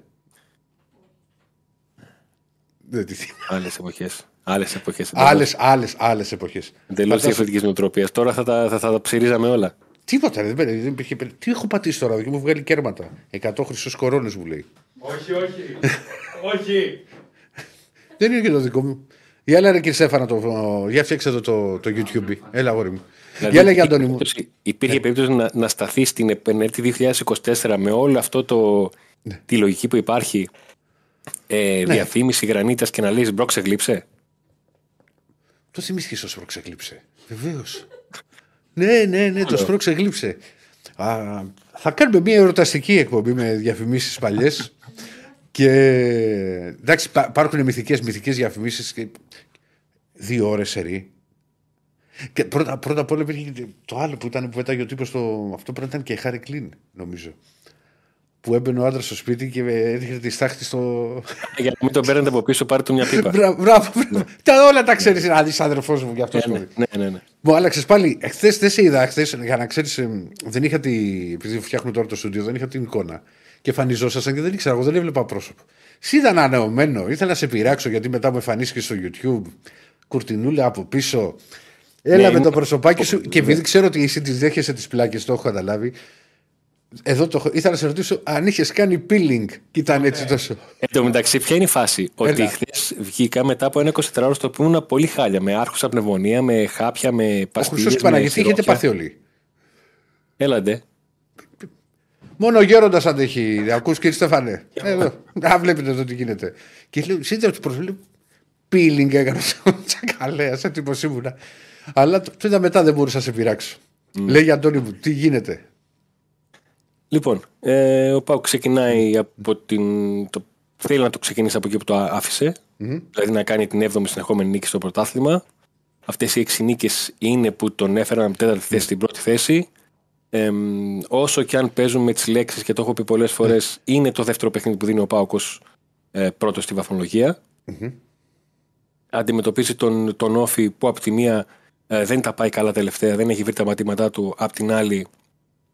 Έχει αλλάξει προπονητή πρόσφατα α, και ψάχνει τον τρόπο να, να αυτό που λέμε, να γυρίσει το κουμπί. Ναι. Και έχει και ένα άλλο περίεργο, yeah. γιατί το, θα τα πούμε και μετά που θα δώσουμε και τα προγνωστικά, Αντώνη μου. Όφη γενικά είναι μια περίεργη ομάδα. Δηλαδή σκέψου ότι η τελευταία του νίκη είναι επί της ΑΕΚ. Στο πρωτάθλημα, δεν κάνει ελληνική. Ο Όφη είναι μια ομάδα η οποία έχω την εντύπωση ότι δεν μπόρεσε να διαχειριστεί το γεγονός ότι τις πρώτες αγωνιστικές κέρδισε τον ΠΑΟΚ και την ΑΕΚ στην έδρα του. Και μετά κλατάρε. Ε, με αποτέλεσμα, αν είχε προσδοκίες για να παίζει στο επτά ως ομάδα, να το πω έτσι, mm-hmm. άρχισε να πιστεύει ότι μπορεί να παίζει συνέχεια στο οκτώ και στο εννιά. Ε, έφερε πολύ μεγάλο, πολύ μεγάλο τριγμού σε εκείνο το, το παιχνίδι, το, το Όφη Πας, mm-hmm. με τα λαϊκά δικαστήρια, μετά το, το παιχνίδι με τους mm-hmm. λάθους να μπαίνουν και να, όλο αυτό. Ε, και τώρα άλλαξε προπονητή και προσπαθεί να δει πώς ακριβώς θα του. Ναι, εντάξει, και, και μέσω της διακοπής θα μπορούσε να έχει δουλέψει και περισσότερο ο νέος προπονητής. Δηλαδή είναι, είναι το μάτς. Εντάξει, είναι φαβορί ο ΠΑΟΚ, δεν το συζητάω, αλλά για μένα, στα δικά μου τα μάτια, είναι περίεργο παιχνίδι. Κοίταξε. Ε, Όπως επίσης, το... συγγνώμη, συγγνώμη Αντώνη μου και συνεχίζεις, Όφη δεν έχει σκοράρει τρία σερί μάτς στο πρωτάθλημα. Εγώ τα είναι κοιτάζω πολλά. αυτά. Είναι πολλά yeah, είναι για μπι μπι γκολ. Γι' αυτό εγώ το έδωσα και γκολ γκολ. Ξέρω, ήταν κάπου ένα ογδόντα συμπέτσο, αλλά είναι πολλά τρία μάτς που δεν έχει να μην έχει βάλει γκολ. Πάει τέταρτο μηδέν. Δεν μας έχει συνηθίσει Όφη αυτά. Τα, ναι. Αυτά τα αποτελέσματα με τα κουλούρια. Έλα, Ντόνι. Μια, μια και το πιάσαμε τους αριθμούς, μέσα στο είκοσι είκοσι τρία ο ΠΑΟΚ ε, δεν και όχι μόνο δεν κέρδισε τον Όφη, δεν του βάλε και γκολ στα δύο παιχνίδια. Ναι. Έφερε ένα μηδέν στη Τούμπα, ένα μάτσο το οποίο θα μπορούσε να έχει λήξει μηδέν ένα γιατί στο ενενήντα φεύγα ο Όφη είχε αντιπίθεση με τον Περέα να έχει δοκάρει οριζόντιο. Mm-hmm. Και αυτό που δεν μπήκε στο ενενήντα φεύγα στην Τούμπα πέρυσι στο δεύτερο γύρο, την περσινή σεζόν στο δεύτερο ναι. γύρο, μπήκε στο, στον πρώτο γύρο. Που Όφη είναι μια από τις δύο ομάδες στην Ελλάδα, στην Ελλάδα μια από τις δύο ομάδες φέτος που έχει χειρίσει τον ΠΑΟΚ. Όφη και η ΑΕΚ, αυτές οι δύο. Ναι. Βεβαίως, το, το είχαμε συζητήσει ότι είχε μόνο δύο, δύο ήττες ο ΠΑΟΚ. Γενικά από το. Μετά, έχει νετηθεί από το μάτς με την ΑΕΚ και μετά από την ΑΕΚ το πίσω. Ένα χ έχει με την Αμπερντίν το δύο δύο. Αυτό είναι. Άλλο. Και τις έξι νίκες στο, στο πρωτάθλημα, τη Σερί και δύο νίκες και μια ισοπαλία στην Ευρώπη. Και, και over και Άγιος ο Θεός ο ΠΑΟΚ. Ναι, ο, ο, ναι. Δηλαδή το over ε, τα τελευταία τα κάνει και από ημίχρονο. Δηλαδή να μην ε, έχει άγχος ένας παίκτης του στοιχήματος. Δηλαδή να, να πάει να κάνει καμιά δουλειά. Τι βλέπεις τώρα ναι. ενδεκάδα?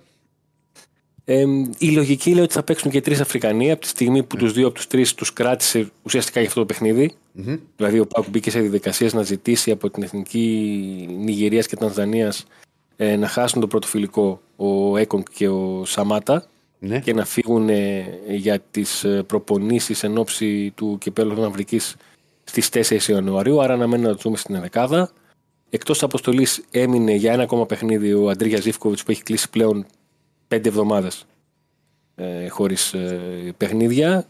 Είχε έναν, είχε έναν τραυματισμό, κάποια στιγμή επέστρεψε στις προπονήσεις αλλά δεν έπαιξε ποτέ. Ε, ο ΠΑΟΚ τελευταία ακολουθεί την τακτική ΑΕΚ και δεν λέει τίποτα όσον αφορά τους τραυματισμούς ή το χρόνο επιστροφής παικ, παικτών και αυτά. Mm.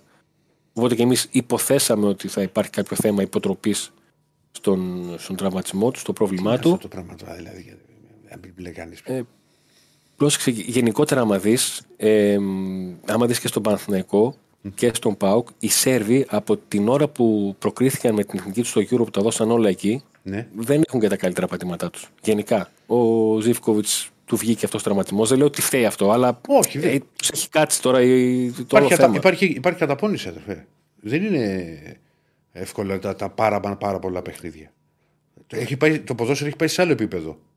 Ο, για να καταλάβεις τι εννοώ, ο Αντρίγιας Ζίβκοβιτς έχει χάσει τον τελευταίο ενάμιση μήνα έξι μάτς mm-hmm. με τον ΠΑΟΚ και από το δύο χιλιάδες, τον Οκτώβριο του δύο χιλιάδες είκοσι μέχρι τώρα είχε χάσει συνολικά έντεκα. Ναι. Ε, φαντάσου. Ήταν από αυτούς που λέμε ατρακάριστους. Δηλαδή έβγαλε σεζόν με πενήντα οκτώ παιχνίδια σε ΠΑΟΚ και εθνική. Πάρα πολλά. Πάρα πολλά. Δεν μιλάμε τώρα για αριθμό που. Δεν μιλάμε για Premier League ομάδα. Ε, είναι, ε, αν είναι πενήντα εννέα παιχνίδια σε, σε τριάντα οκτώ τριάντα εννέα εβδομάδες, mm. καταλαβαίνεις το άλλο σε γίνει λάστιχο. Ε, βέβαια. Και σου λέω δεν είναι μια ομάδα Premier League ή Arsenal ή. Μια City που να έχει πόσα πολλά παιχνίδια που να παίζουν παντού και να μην σταματάνε οι παίχτες. Εντάξει. Εντάξει, εγώ έχω διαφορετική άποψη τώρα σε αυτό. Δεν, δεν χρειάζεται να αναλωθούμε ξανά. Δηλαδή, έχουν κουραστεί. Ε, ε, τους ξεζουμίζουν τους ποδοσφαιριστές. Τους ξεζουμίζουν. Δηλαδή, δεν πάει άλλο. Κάθε μέρα έχει και παιχνίδι. Το λέμε και χθες το κουτ. Δεν βλέπεις πουθενά ότι μπορεί να, να μειωθούν τα παιχνίδια. Αντιθέτως, ψάχνουν να βάλουν κι άλλα. Για να δούμε την ενδεκάδα, να τη ρίξει ο κ. Στέφανος. Να μας φάει η κυρία Πανούτσου. Λοιπόν, πάμε στην ενδεκάδα με τον Κοτάση κάτω τα δοκάρια, τον Σάσι στα δεξιά, τον Μπάμπα στα αριστερά, τον Έκονγκ με τον Μιχαηλίδης στο κέντρος της άμυνας από τη στιγμή που ε, έμεινε εκτός αποστολής ο, ο Κουλιεράκης. Mm-hmm. Είχε τις τελευταίες μέρες μια ίωση. Έμεινε εκτός αποστολής με ίωση λίγες μέρες μετά τον Κουλιεράκη ο Τζίμας και εύχομαι να μην είναι αυτή η γνωστή ίωση που μπορεί να. Να αρχίσει να κυκλοφορεί μέσα μια ομάδα γιατί και ο Κουλιεράκης και ο Τζίμας Όταν έμειναν εκτός, mm-hmm. δεν πήγαν καν προπόνηση για, για δύο-τρεις μέρες. Ε, στην ε, μεσοαμερική γραμμή υπάρχει πληροφορία ότι θα ξεκινήσουν ο τσιγκάρες με το ΣΒΑΜ. Mm-hmm. Κάτι που σημαίνει ότι το, το εντός εικόν καλό δίδυμο, το δίδυμο που έχει εμπιστευτεί στα περισσότερα παιχνίδια από τη στιγμή που τους είχε, τους Μητέος Ντόεφ, τους προετοιμάζει για το παιχνίδι με τον, με τον mm-hmm. Άρη. Ε, η μεσοεπιθετική γραμμή δεν αλλάζει. Η διαφορά είναι ότι στον πάγκο πλέον υπάρχει ο. Ο Τάισον, ο Ντεσπότοφ στα δεξιά, ο Κωνσταντέλιας στα αριστερά και ο Μούρκ στη θέση δέκα και ο Σαμάτα με τον Λουτσέσκου να τον κρατάει ε, στην, στην Θεσσαλονίκη αυτό το παιχνίδι. Αναμένεται να τον βάλει βασικό και στο επόμενο παιχνίδι ούτως ή άλλως να, να ξεκινήσει ο, ο Τόμας. Όχι πως δεν είναι mm-hmm. σβήνω τον, τον Τζίμα, αλλά και με, με τον Τζίμα να προέρχεται και από αυτήν την, το πρόβλημα που είχε με την, με την ίωση. Νομίζω ότι απλά το θέμα θα είναι να είναι στην, στην αποστολή. Και ταιριάζει περισσότερο και ο Τόμας. Θυμάσαι που τα λέγαμε, δυστυχώς δικαιώθηκα με το μάτι στον Ολυμπιακό. Ότι ναι, σε τέτοια παιχνίδια που. Για εκτός έδρας είναι μανούλα. Ναι, μανούλα. Σε τέτοια παιχνίδια που η αντίπαλη άμυνα τραβιέται και έχει πολύ μανούλα. Καλή ανάγνωση αυτό. Το να κινείται στην, στο χώρο. Έχει, ένα ξεμαρ... έχει το ξεμαρκάρισμα, πολύ εύκολο. Κοίταξε, επειδή μια και αναφέρεις σε εκείνο το παιχνίδι. Ναι. Ε, και επειδή αν ακούσει κάποιος ότι αυτό το μάτι έγινε μηδέν τέσσερα στο εβδομήντα εβδομήντα οκτώ, ναι. Ποτέ έγινε. Ε, θα νομίζω ότι για απόλυτη κυριαρχία, αλλά μιλάμε για ένα παιχνίδι καθαρά και κυριαρχίας σε ένα βαθμό, αλλά και στιγμών. Βεβαίως, δηλαδή εκεί που το μάτς είναι στο, στο μηδέν και υπάρχει ισορροπία, ο Μπράντον βγαίνει πρώτος στην μπάλα, κερδίζει το πέναλτι μηδέν δύο και έχουμε μια τελείως διαφορετική συνθήκη. Έτσι γίνεται πάντα, Αντώνη μου. Έτσι είναι, πρέπει να το καταλάβουμε. Δεν είναι παιχνίδια στο οποίο μπαίνει ο ένας και σε βομβαρδίζει, σε βομβαρδίζει, σε βομβαρδίζει και λύγει ένα τέσσερα μηδέν. Ήταν εντελώς διαφορετικό παιχνίδι, αλλά. Έχει και αυτό ότι πρέπει από το πλευρό του Ολυμπιακού δεν μπορούσε να έχει αυτή την εικόνα να μαρκάρεις με τα μάτια. Και, δε, και το πρόβλημα δεν ήταν μόνο στο μάτσο με τον ΠΑΟΚ. Για μένα ήταν και χειρότερη εικόνα τότε στο παιχνίδι με τη Φράιμπουργκ. Που αυτό που έχω δει εκεί στη, στη Γερμανία. Εγώ, εγώ στο είχα πει και εκείνη τη μέρα στο παιχνίδι της Φράιμπουργκ. Αν ήμουν ρεπόρτερ του Ολυμπιακού και έβλεπα τα δύο πρώτα γκολ, θα είχα πονοκέφαλο για είκοσι τέσσερις ώρες. Τι πήγε κοπέλα. Δεν μάρκαρε άνθρωπο. Μου έχουν μείνει τα δύο πρώτα, δηλαδή μου έχουν κάτσει πολύ άσχημα. Κόρνερ και εσύ να ήσουν επιθετικό συμφράγμα, θα το βάζεις. Μόνος ήσουν. Δηλαδή, πώς να πατούσες, κάποιος θα χειροκροτήσει. Κάποιος θα την έβαζε, ρε παιδί μου, ναι. Δεν γίνεται. Συμφωνώ μαζί σου. Να σου πω μόνο έτσι για να σου ανεβάσω λίγο την πίεση. Λοιπόν, έχει κάνει αποστάρημα ο Μιχάλης ο Μπούσης, ο διοκτήτης στη. Α, ναι, το είδα. Στο λογαριασμό του στο Instagram. Α, το έχεις δει που λέει. Ας ξεκινήσουμε, ναι, ναι, ναι. το δύο χιλιάδες είκοσι τέσσερα.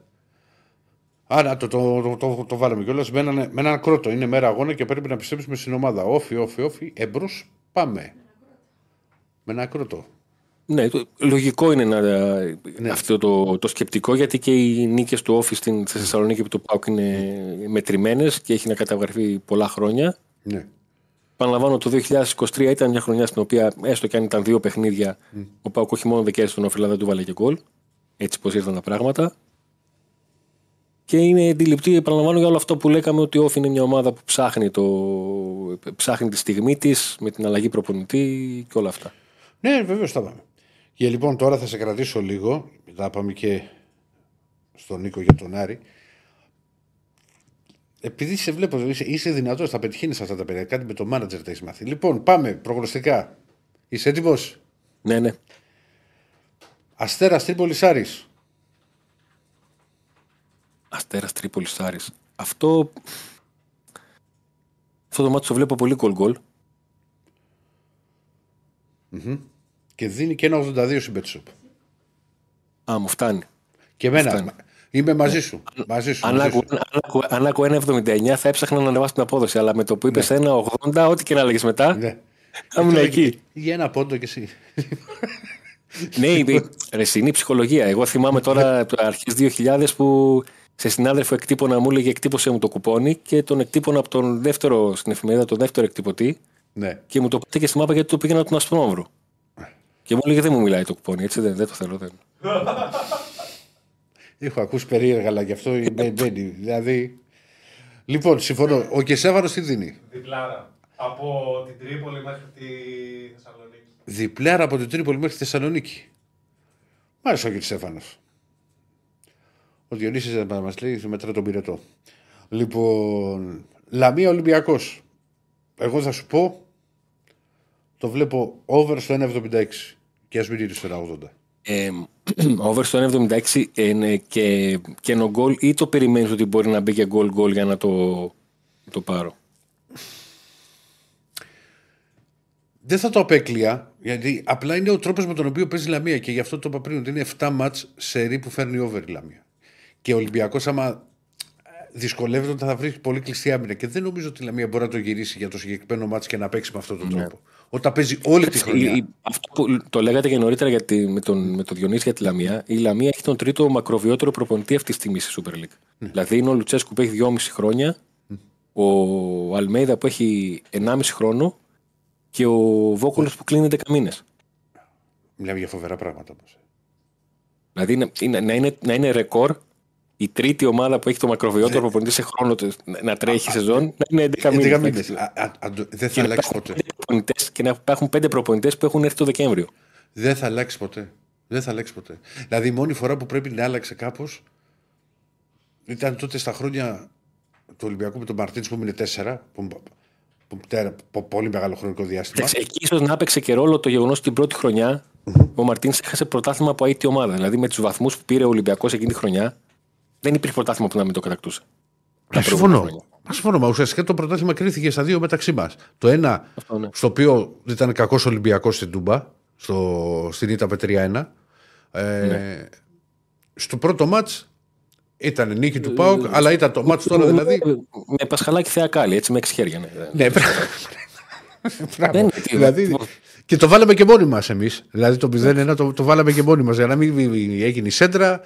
Τσάφο ο Γιαννιώτης, τσάφο βου, ο, ο, ο Βούκοτιτς μέσα. Ναι, ήταν γαλλικό μπιλιάρδο. Ναι. Και μετά από ένα χρόνο βάλει δύο γκολ ο Ολυμπιακός στη Τούμπα με τον, με τον Τζιμίκα. Ναι. Λοιπόν. Και Στέφανε, τι λες εσύ. Multiscores μηδέν ένα ή μηδέν δύο ή μηδέν τρία στο δύο και τριάντα έξι. Στο δύο και τριάντα έξι ah, λοιπόν ah, ή μηδέν ένα, μηδέν δύο, μηδέν τρία. Εδώ ναι. με κοντράρει, γιατί εγώ είμαι στο γκολ-γκολ. Στο γκολ-γκολ ο Αντώνης. Ναι. Το οποίο γκολ-γκολ, Αντώνη μου, για να σου το πω δηλαδή εδώ στη. δύο και δεκατέσσερα. Βε... Βεβαίως, έχετε δίκιο, κύριε Στέφανε. Πολύ, γρήγο... Πολύ γρήγορα τις βρίσκεις τις αποδόσεις και μην τα, μην τα μάθεις αυτά τα γράμματα. Είναι κορυφαίες αυτό. Ναι, μην τα μάθεις, εγώ σου λέω έτσι αυτά τα γράμματα, γιατί σε βλέπω πολύ ενθουσιασμένο. Λοιπόν, πάμε. Ε, ΑΕΚ Βόλος. Ναι, εγώ τώρα θα γίνω και Στέφανος. Ναι. Και θα πάω σε αυτό που έδωσε με τον, στον Ολυμπιακό. Το ένα μηδέν δύο μηδέν. Ναι, ναι, ναι, αυτό. Πόσο το βλέπεις και πόσο το δίνει, κύριε Στέφανε, το ένα μηδέν. Το δύο και σαράντα ένα. Το, αυτό, το, το τσάικ, το ένα μηδέν, το δύο μηδέν, το τρία μηδέν, το δύο και σαράντα ένα. Ωραίο είναι. Ναι, γεμάτο. Αξίζει. Βέβαια μπορεί να το χάσεις το τρία, να γίνει μηδέν ένα. Και τελειώνει η ιστορία. Λοιπόν. Δηλαδή τώρα ας πούμε το ξεκινάνε από over τρία κόμμα πέντε δύο δεκαέξι που είναι τέσσερα γκολ. Δεν βλέπω κάτι, ρε παιδί μου. Κάτι δηλαδή που να, που να αξίζει. Θα πήγαινα με γκολ Τσούμπερ. Anytime το ε, Τσούμπερ. Το πιστεύω εγώ το Τσούμπερ. Μπορεί να το να βρει. Mm. Και Στέφανε, τι δίνεις η ομάδα σου. Εγώ ακολουθώ το Το multi-score λοιπόν, το οποίο μπαίνει στη ζωή των Μουτσάτσος από τον κύριο Στέφανε, το ακολουθεί και Αντώνη Τσακαλέα στην πρόταση. Και πάμε, πάω κόφι. Εγώ επειδή είμαι, είμαι και με τη στατιστική και με αυτά δεν έχω αυτό το κόλλημα, δεν θεωρώ ότι θα μείνει για τέταρτο σερί μάτς με στο μηδέν όφι. Θα βάλει ένα γκολ, θα, πάει, θα πάρω τον γκολ γκολ στο ένα ογδόντα τρία. Εγώ θα παίρνα και το τελικό δύο ένα. Έτσι Τέλει. για το, για το ρίσκο.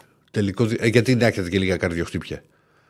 Ε, ναι, τώρα τι πολύ. Τώρα αυτό το με, τη, με την. Πώς λένε, με την Κηφισιά, αυτό το μηδέν έξι ήταν πολύ. Δηλαδή. Κηφισιά και με Τρίπολη ήταν πολύ άνετα. Αυτά δεν είναι παι, ναι. παιχνίδια τώρα για να, να μην έχετε ένα suspense.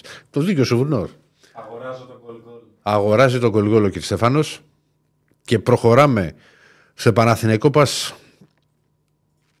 Και εδώ βλέπω καθαρή νίκη Παναθηναϊκού στον ογκόλ.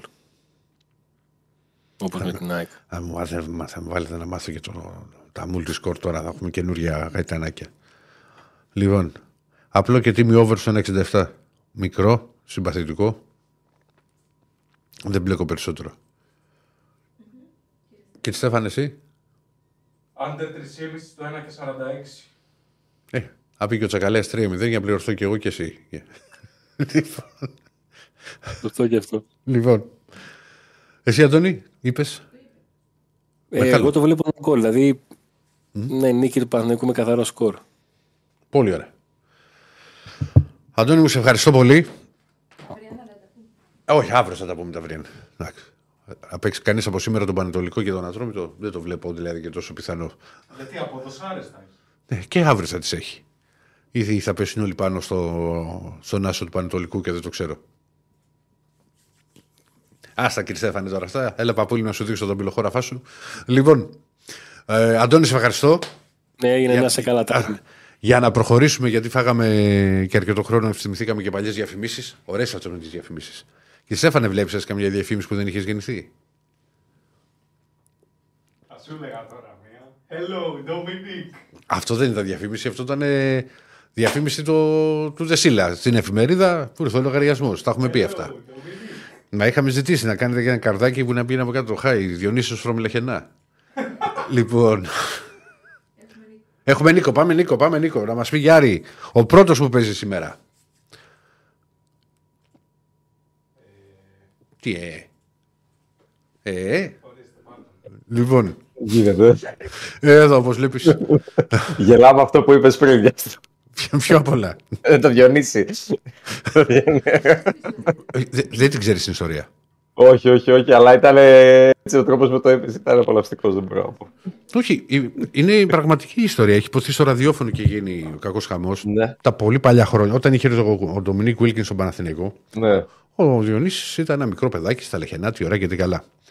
Βλέπεις σε μια αθλητική εφημερίδα μια διαφήμιση μηδέν ενενήντα. Ναι. Μιλήστε τώρα με τον Ντομινίκ. Ναι, και πήρε τηλέφωνο. Λέει, θα μιλήσω με τον Ντομινίκ, οπότε. Πατάει το, το τηλέφωνο μόνο στο σπίτι και ακούει στα αγγλικά, ας πούμε, ένα μήνυμα. Ήταν ηχογραφημένο ναι, μήνυμα. Ναι. Τώρα ο Διονύσης παιδάκι τρελάθηκε. Του έκανε Χάι Ντομινίκ και ναι, του μιλάει, παίξε δυνατά, γερά, το ένα το άλλο. Ε, το είπε στους κολλητούς του ότι ναι, μίλησε με τον Wilkins. Πάνε στο σπίτι ναι, του όλα μαζί, ξέρεις, μετά οι φίλοι. Και του λέει ένας, ε, βάλε με να μιλήσω κι εγώ, βάλε με να μιλήσω κι εγώ, βάλε με ναι, να μιλήσω κι εγώ. Το έτσι το Χάι Ντομινίκ. Ε, κάποια στιγμή ήρθε και ο λογαριασμός. Ναι. Καλά, δεν βρισκότανε. Στο σπίτι. Το θέμα λοιπόν. Και βλέπει ο πατέρας του, ο πατέρας του Δεσίλα, βλέπει ένα λογαριασμό για την εποχή εκατό χιλιάδες δραχμές. Δηλαδή, ένα μηνιάτικο. Ναι, ναι. Και σου λέει, τι έγινε. Τότε δεν υπήρχε το αναλυτικό, πάρε τηλέφωνο. Και αυτά πήγε στον Νότο. Ο άνθρωπος ζήτησε αναλυτικό λογαριασμό και του λένε, μα μιλάτε, λέει σε μηδέν ενενήντα. Οπα. Λοιπόν. Και εκεί, όπως καταλαβαίνεις, τελείωσε τα τηλεφωνήματα με τον Ντομινίκ. Ε, ναι, ναι. Είπαν αρκετά. Ναι, απλά είχε, είχε μείνει ρε παιδί μου το Χάι Ντομινίκ Διονύσης και του λέγω Χάι Ντομινίκ Διονύσης from Λεχενά και τέτοια. Λοιπόν, αλλά τι είχαν φτιάξει και τότε για να πάρεις μηδέν ενενήντα. Να πά, να πάρεις. Υπήρχαν πολλά, υπήρχαν πολλά και είχαν πέσει πολύ σε αυτή την παγίδα. Εντάξει. Καλά, είχαν πέσει και στην άλλη την παγίδα. Ποια. Ε, μηδέν ενενήντα, έλα μωρό μου, τι γίνεται, τι κάνεις. Υπήρχαν και αυτά τώρα. Μι, μι, μιλήστε τώρα και όλα αυτά και οι άλλοι μπορεί να μαγείρευε εκείνη την ώρα φασολάκια. Ή το άλλο ή το άλλο βρες τη λέξη, ποια είναι η λέξη και φέτος. Αυτό με τη λέξη, εντάξει, ήταν εξοργιστικό πραγματικά, δηλαδή. Το πίνουμε και... Ήταν το νερό, ας πούμε. Το πίνουμε... Οφιές διαστημόπλια από πάνω, περνούσε. Είναι το πετρέλαιο. Καλά, θα γίνει κολάδικο μια μέρα η εκπομπή, εγώ το βλέπω. Ε, θα γίνει, θα γίνει, θα γίνει, θα γίνει. Λείπει ο Δεσίλας που βάλει την τάξη στο μεζό, κατάλαβες, δηλαδή... Ναι, να μας πει ότι δεν είναι εκπομπές αυτές και το... Ναι, σας παρακαλώ, πάμε παιδιά, συνέχεια με τις εκπομπές και τέτοια. Ο Δεσίλας είναι, είναι η εβδομάδα του Πυρετού. Λοιπόν, την άλλη εβδομάδα θα, την άλλη εβδομάδα θα είναι κύριος. Σε δεκαπέντε μέρες, έλα που τα ξαναπείς αυτά. Δεν νιώθω εγώ καλά, κάπου την άρπαξα πάλι. Κάπου, κάπου την άρπαξα. Ναι, ναι, ναι, ναι, ναι. Λοιπόν, πάμε ρε Νίκο. Ωραία, γελάμε, ωραία, γελάμε. Μακάρι γελάμε και κατά τις έξι τον Άρη. Σε στήριξε και τη Στέφανος, να ξέρεις. Διπλούρα από εδώ μέχρι τη Θεσσαλονίκη. Από την Τρίπολη μέχρι τη Θεσσαλονίκη, είπε. Μπράβο, έτσι, Στέφανο. Για τους λάτρες του στοιχήματος, γιατί τα λέγατε και με τον Αντώνη πριν, στα τελευταία δέκα μάτς του Άρη και του Αστέρα, τα πέντε έχουν έρθει δύο μηδέν υπέρ του Άρη. Για όσους τους ενδιαφέρει.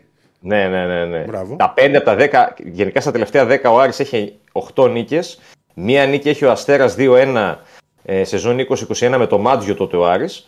Ε, και ένα μάτσο το οποίο είχε λήξει ισοπαλία στην Τρίπολη. Ε, την ίδια χρονιά πάλι για τα play-off. Το του Άρης ήταν με τον, mm-hmm. τον πρώτο προπονητή. Αλλά πέντε από τα δέκα έχουν έρθει δύο μηδέν υπέρ του Άρη και στην Τρίπολη και στο Βικελίδες. Στην Τρίπολη, συγκεκρι... στην Τρίπολη είναι τρία μάτς που έχουν λήξει δύο μηδέν υπέρ του Άρη. Το κλείνεις εσύ. Να έρθει και έξω το μάτσο, δεν σε χαλάει. Τους αρέσει πολύ αυτό το σκορ, εγώ θα σου πω. Τώρα πολλά μπορούν να γίνουν, γιατί είναι ένα μάτσο το οποίο πέρα από το κίνητρο το οποίο έχει ο Άρης, mm-hmm. έχει μεγάλο κίνητρο και ο Αστέρας. Δηλαδή, ξέρω ότι αν κερδίσει σήμερα, τον Άρη τον πιάνει στον πόντο. Και γενικά ο Αστέρας με τον Ατρόμητο είναι οι δύο ομάδες που θεωρώ ότι θα χτυπήσουν την, την έκτη θέση. Γιατί την πέμπτη με τον έναν τρόπο ο Άρης θα την πάρει. Ε, το μάτς για τον Άρη είναι εξάποντο, από τα λεγόμενα εξάποντα που λέμε. Γιατί αν κερδίσει, αφήνει τον Αστέρα στους εφτά. Είναι πιο ήσυχος και, και δύσκολο, κοιτάει... δύσκολο, δύσκολο. Και κοιτάζει πιο πάνω ό,τι μπορεί να κάνει. Κοιτάζει πιο πάνω. πιο πάνω ό,τι μπορεί να κάνει που δεν είναι καθόλου εύκολο έτσι όπως είναι η κατάσταση πλέον. Κοίτα, γενικά ο Άρης θέλει να κερδίσει σήμερα για τους βαθμούς. Θέλει να κερδίσει σήμερα για να ρεφάρει την γκέλα με τη Λαμία, όσο μπορεί, δεν ρεφάρει τώρα μια νίκη στην Τρίπολη. Θέλει να κερδίσει για να πάει με καλή ψυχολογία στον ντέρμπι με τον ΠΑΟΚ την Κυριακή, που είναι και αυτό μέγα ζητούμενο αυτή τη στιγμή για την ομάδα.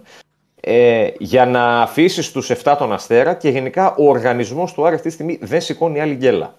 Δηλαδή ε, είμαι, είναι λίγο σε σκηνιά ο Άρης. Πέσανε λίγο οι τόνοι τώρα στις γιορτές, άρχισε λίγο πάλι το μεταγραφικό, ναι. Αλλά δεν σηκώνει ο Άρης άλλα, άλλα στραβοπατήματα. Και με το Γενάρη που έχει μπροστά yeah. του και με ΠΑΟΚ και με ΑΕΚ την επόμενη Τετάρτη, ε, θέλει πάση θυσία με οποιοδήποτε τρόπο την νίκη. Χωρίς τον ε, Νταρίντα ως γνωστόν που είναι τιμωρημένος και πάνω στο φορμάρισμά του ο Μάτζιος χάνει ένα από τους καλύτερους του ποδοσφαιριστές. Άτυχος πολύ ο Verstraete, ο οποίος έμεινε εκτός τελευταία στιγμή και έχει... υπάρχει λίγο μια μίνι αγωνία στον Άρη. Τι γίνεται με τον Βέλγο, θα εξεταστεί πάλι από αύριο για να δούμε βγήκε, αν προλαβαίνει τον ΠΑΟΚ. Βγήκε, βγήκε η συγκεκριμένη μεταγραφή που ήταν και αν θυμάμαι τελευταίες μέρες. Βγήκε, ναι, βγήκε, βγήκε. Εντάξει. Δεν είναι ο ορισμός του, του καταστροφέα ως εξάρι, αλλά είναι μια καλή επιλογή ε, στα πλάνα του Μάντζου. Καλός είναι, καλός είναι ο Verstraete. Τώρα το θέμα να δούμε αν θα προλάβει τον ΠΑΟΚ. Αυτό είναι τώρα περισσότερο το ζήτημα για τον Μάντζιο. Ε, Με αλλαγές σήμερα η εντεκάδα μπορεί και ο Στέφανος εκτός από το να γελάει να ρίξει για την κάρτα, μα θέλει. Οπα. Για να δούμε λίγο για τις εντεκάδες. Όχι μόνο χαχαχά να είσαι. Σε φύρεν χαβάρι, κύριε Στεφανόλη. Λοιπόν. Για Θεσσαλονίκη. Πάμε. Θεσσαλονίκη εκατό τοις εκατό. Ε, το θέμα για το μάτσο είναι ο άξονας και κυρίως ο χώρος του κέντρου. Το τι θα κάνει ε, σε αυτές τις θέσεις απόδοση και του Νταρίντα αλλά και του Verstraete. Θα δούμε ξανά εκτός από όπτου στα χαφ. Το δίδυμο Ζουλ ε, Τζούρασεκ που το είχαμε δει για πρώτη φορά στην Νέα Φιλαδέλφια με την ΑΕΚ τα πήγε αρκετά καλά. Mm-hmm. Ε, ο Καμερουνέζος έχοντας δίπλα του τον Κροάτη. Το θέμα κυρίως είναι μπροστά ο Μάντζιος τι θα κάνει. Η λογική, οι λογικές επιλογές είναι του Ρουπ και του Πάρντο που είναι και η θέση τους. Είναι, είναι οκτώ δέκα, μπορούν να παίξουν δηλαδή πίσω των μόρων. Υπάρχει όμως μια πιθανότητα, δεν ξέρω θα το κάνει τελικά ο Μάντζιος, να βάλει τον Σαμόρα. Mm-hmm. Και να, μπορεί, να έχει την ευελιξία να παίξει δηλαδή και τέσσερα δύο τρία ένα και τέσσερα τέσσερα δύο. Ανάλογα με, την, με τις ηθίκες του αγώνα. Τα πήγε καλούτσικα με τη Λαμία στο δεύτερο ημίχρονο. Εντάξει, ο Μάντζιος τώρα, όσο, τον, όσο γνωρίζω τη σκέψη του, νομίζω ότι δεν θα βάζει κανένα από τους τρεις αν μπορούσε, αλλά αυτή τη στιγμή πρέπει να βάλει κάποιον. Ενδεχομένως να δοκιμάσει τον Κωνσταρικανό για να κρατήσει το Ρουπ και τον Μπάρντο, ίσως για το μάτς με τον, με τον ΠΑΟΚ. Ο Παναγίδης, νέο πρόσωπο και αυτός, εκτός από που θα ξεκινήσει τα αριστερά του, του Μενέντες. Ο Μοντόγια αναγκαστικά στο αριστερό άκρο της άμυνας θα. Είναι αντί του Φεράρι, ο οποίος ναι, μεν έχει επιστρέψει, αλλά έχει να παίξει μπάλα δύο μήνες και σε υπόλοιπες θέσεις. Ο Μπράμπες με τον Φαμπιάνο στα στόπερ, ο Ντουμπάζο στα δεξιά. Ο Σουλεϊμάνοφ που περιμένεις πράγματα από τον Σουλεϊμάνοφ, ειδικά στο σημερινό παιχνίδι, στα δεξιά. Και ο Μωρόν στην κορυφή της επίθεσης. Δεν περιμένω εγώ εύκολο μάτς για τον Άρη. Το ξέρεις και εσύ από το μάτς με τον Ολυμπιακό, το βλέπα και εγώ. Ε, ο Αστέρας μπορεί να είναι κάκιστος σε αποτελέσματα εντός έδρας, αλλά με τους μεγάλους τα παλεύει τα παιχνίδια και βάζει δύσκολα. Αν εξαιρέσεις τον ΠΑΟΚ βέβαια, ε, στο, στο γήπεδό του. Ε, το μάτς είναι δύσκολο για τον Άρη. Θέλει υπομονή, ένα γκολ να βρει και κυρίως να αποφύγει τις χαζομάρες που έκανε ανασταλτικά τα παιχνίδια με τον Όφη και τη Λαμία. Γιατί στο ένα το πλήρωσε και στο άλλο δεν το, δεν το πλήρωσε. Στη σκιά των μεταγραφών όλα αυτά. Τώρα, για να το κλείσω. Εκεί πήγα να σε ρωτήσω, δηλαδή. Ναι. Με Σέντερφορ δεν γίνεται, δηλαδή θα μείνει με έναν Σέντερφορ ο Άρης. Οπότε συζητάμε για φόρο από το Σεπτέμβριο. Και έχουμε φτάσει ναι. Γενάρη. Ναι. Δηλαδή ξέρεις, εμένα είναι αυτά που με εκνευρίζουν ώρες ώρες με τις ομάδες. Ξέρεις από το Σεπτέμβριο ότι έχεις μια μεγάλη ανάγκη. Ναι, βέβαια. Δεν γίνεται οι μεταγραφές στο Γενάρη να μην ξεκινούν με αυτή την κίνηση. Δηλαδή ξέρεις ότι θέλεις φόρμα. Ξέρεις ότι χρειάζεσαι ένα παίχτη, ξέρεις ότι ο Γενάρης είναι γεμάτος, ο Μωρό θα σκάσει. Ε, πάνε φέρε ένα φόρ. Που εγώ θα σου πω ότι ο Άρης, αν θέλει, κάνει ένα τηλεφώνημα και κλείνει φόρ αυτή τη στιγμή. Ένα συγκεκριμένο. Που Έχει, τον έχεις στα υπόψη του και ο παίχτης ενδεχομένως να θέλει. Μπαίνει σε αεροπλα... αεροπλάνο, κύριε, γιατί μπαίνει σε αμάξι. Γιατί έτσι που μου το πες πρέπει να έρχεται από δίπλα. Δηλαδή, αν είναι Θεσσαλονίκη, έρχεται με την Καλαμαριά. Μπορεί... Ε? Έτσι μου το έχεις πει. Κάνει ένα τηλεφώνημα. Βρας έρχεται με το βαπόρι τώρα. Δεν είναι το, το θέμα. Με Αυτή... βαπόρι, ο... με βαπόρι, να τα. Με βαπόρι ας έρθει. ο, ο, ο, ο Άρης πιέζεται με τα γραφικά του Ιανουάριο επειδή έχει ως φάρος αυτό το μήνα τα δύο παιχνίδια με την ΑΕΚ. Δεν είναι ότι αδιαφορεί για τα υπόλοιπα στο πρωτάθλημα. Απλά το όλο κόνσεπτ ήταν να ενισχυθούμε γρήγορα για αυτά τα μάτς. Και για να μπορεί ο Μάντος να κάνει ένα rotation τα παιχνίδια πρωταθλήματος πριν από αυτά τα παιχνίδια. Μα είναι. Κοίτα τώρα, κακά τα ψέματα όπως το δω. Άστο ρε παιδί μου, που πετάει τη, τη, τη, τη δήλωση έτσι που λέει για τον Νταρίντα που είχε πει ότι όλο το κλαμπ του Άρη θέλει στο τίποτα άλλο κατακτήσει το κύπελο. Και βλέπεις ότι είναι πολύ σημαντικό για τον Άρη το μάτς με την ΑΕΚ. Του κυπέλου κυρίως. Είναι άλλο να θες κάτι Ηρακλή και άλλο να σου γίνει ψύχωση. Εγώ θεωρώ mm. ότι ένα μεγάλο λάθος στον οργανισμό του Άρη τα τελευταία χρόνια το κύπελο του γίνει ψύχωση. Όταν κάτι σου γίνεται ψύχωση, δεν θα το πετύχεις, θα σου γίνει αιμονή. Ναι. Αν το διαχειριστείς διαφορετικά, μπορεί να σου βγει και καλύτερα. Εντάξει, πάντως, αν καταφέρει να κάνει τη... την έκπληξη, γιατί ρε παιδί μου ξέρει. Και μετά ανοίγει ο δρόμος. Ανοίγει. Αυτό, το βλέπεις διαφορετικά. Απλά το θέμα είναι ότι έχοντας γνώση αυτής της κατάστασης εδώ και πάρα πολύ καιρό, έπρεπε να υπάρχουν τουλάχιστον ένα-δύο παίχτες ήδη στη Θεσσαλονίκη. Μαζί σου, δεν, ανα... δεν αναφέρομαι στο Ρόουζ που εντάξει είναι εδώ, θα υπογράψει σήμερα, από αύριο θα είναι και στη διάθεση mm. του μάτζου για το μάτζο με τον ΠΑΟΚ ή το Φετφατζίδι. Ναι, αλλά δεν είναι το τσεστέρ φόρο. Και μπορεί να σου έχει βγει λίρα εκατό μωρών. Δηλαδή για, για τον Άρη, ας πούμε, ναι. είναι σούπερ μεταγραφή έχει αποδειχθεί. Σούπερ. Ναι. Ε, θέλεις και ένα δεύτερο, ρε αδερφέ. Να πάρει μια ανάσα, κάποιος να μπει. Μπα συμπληρώσει κάρτες, δεν σου λέω κάτι. Μα κοίτα, ο, ο Μάτζιος αν πάει με αυτό το ρόστερ στα μάτς με την ΑΕΚ, mm. που μακάρι να μην πάει, θα πρέπει να, να, να διαλέξει.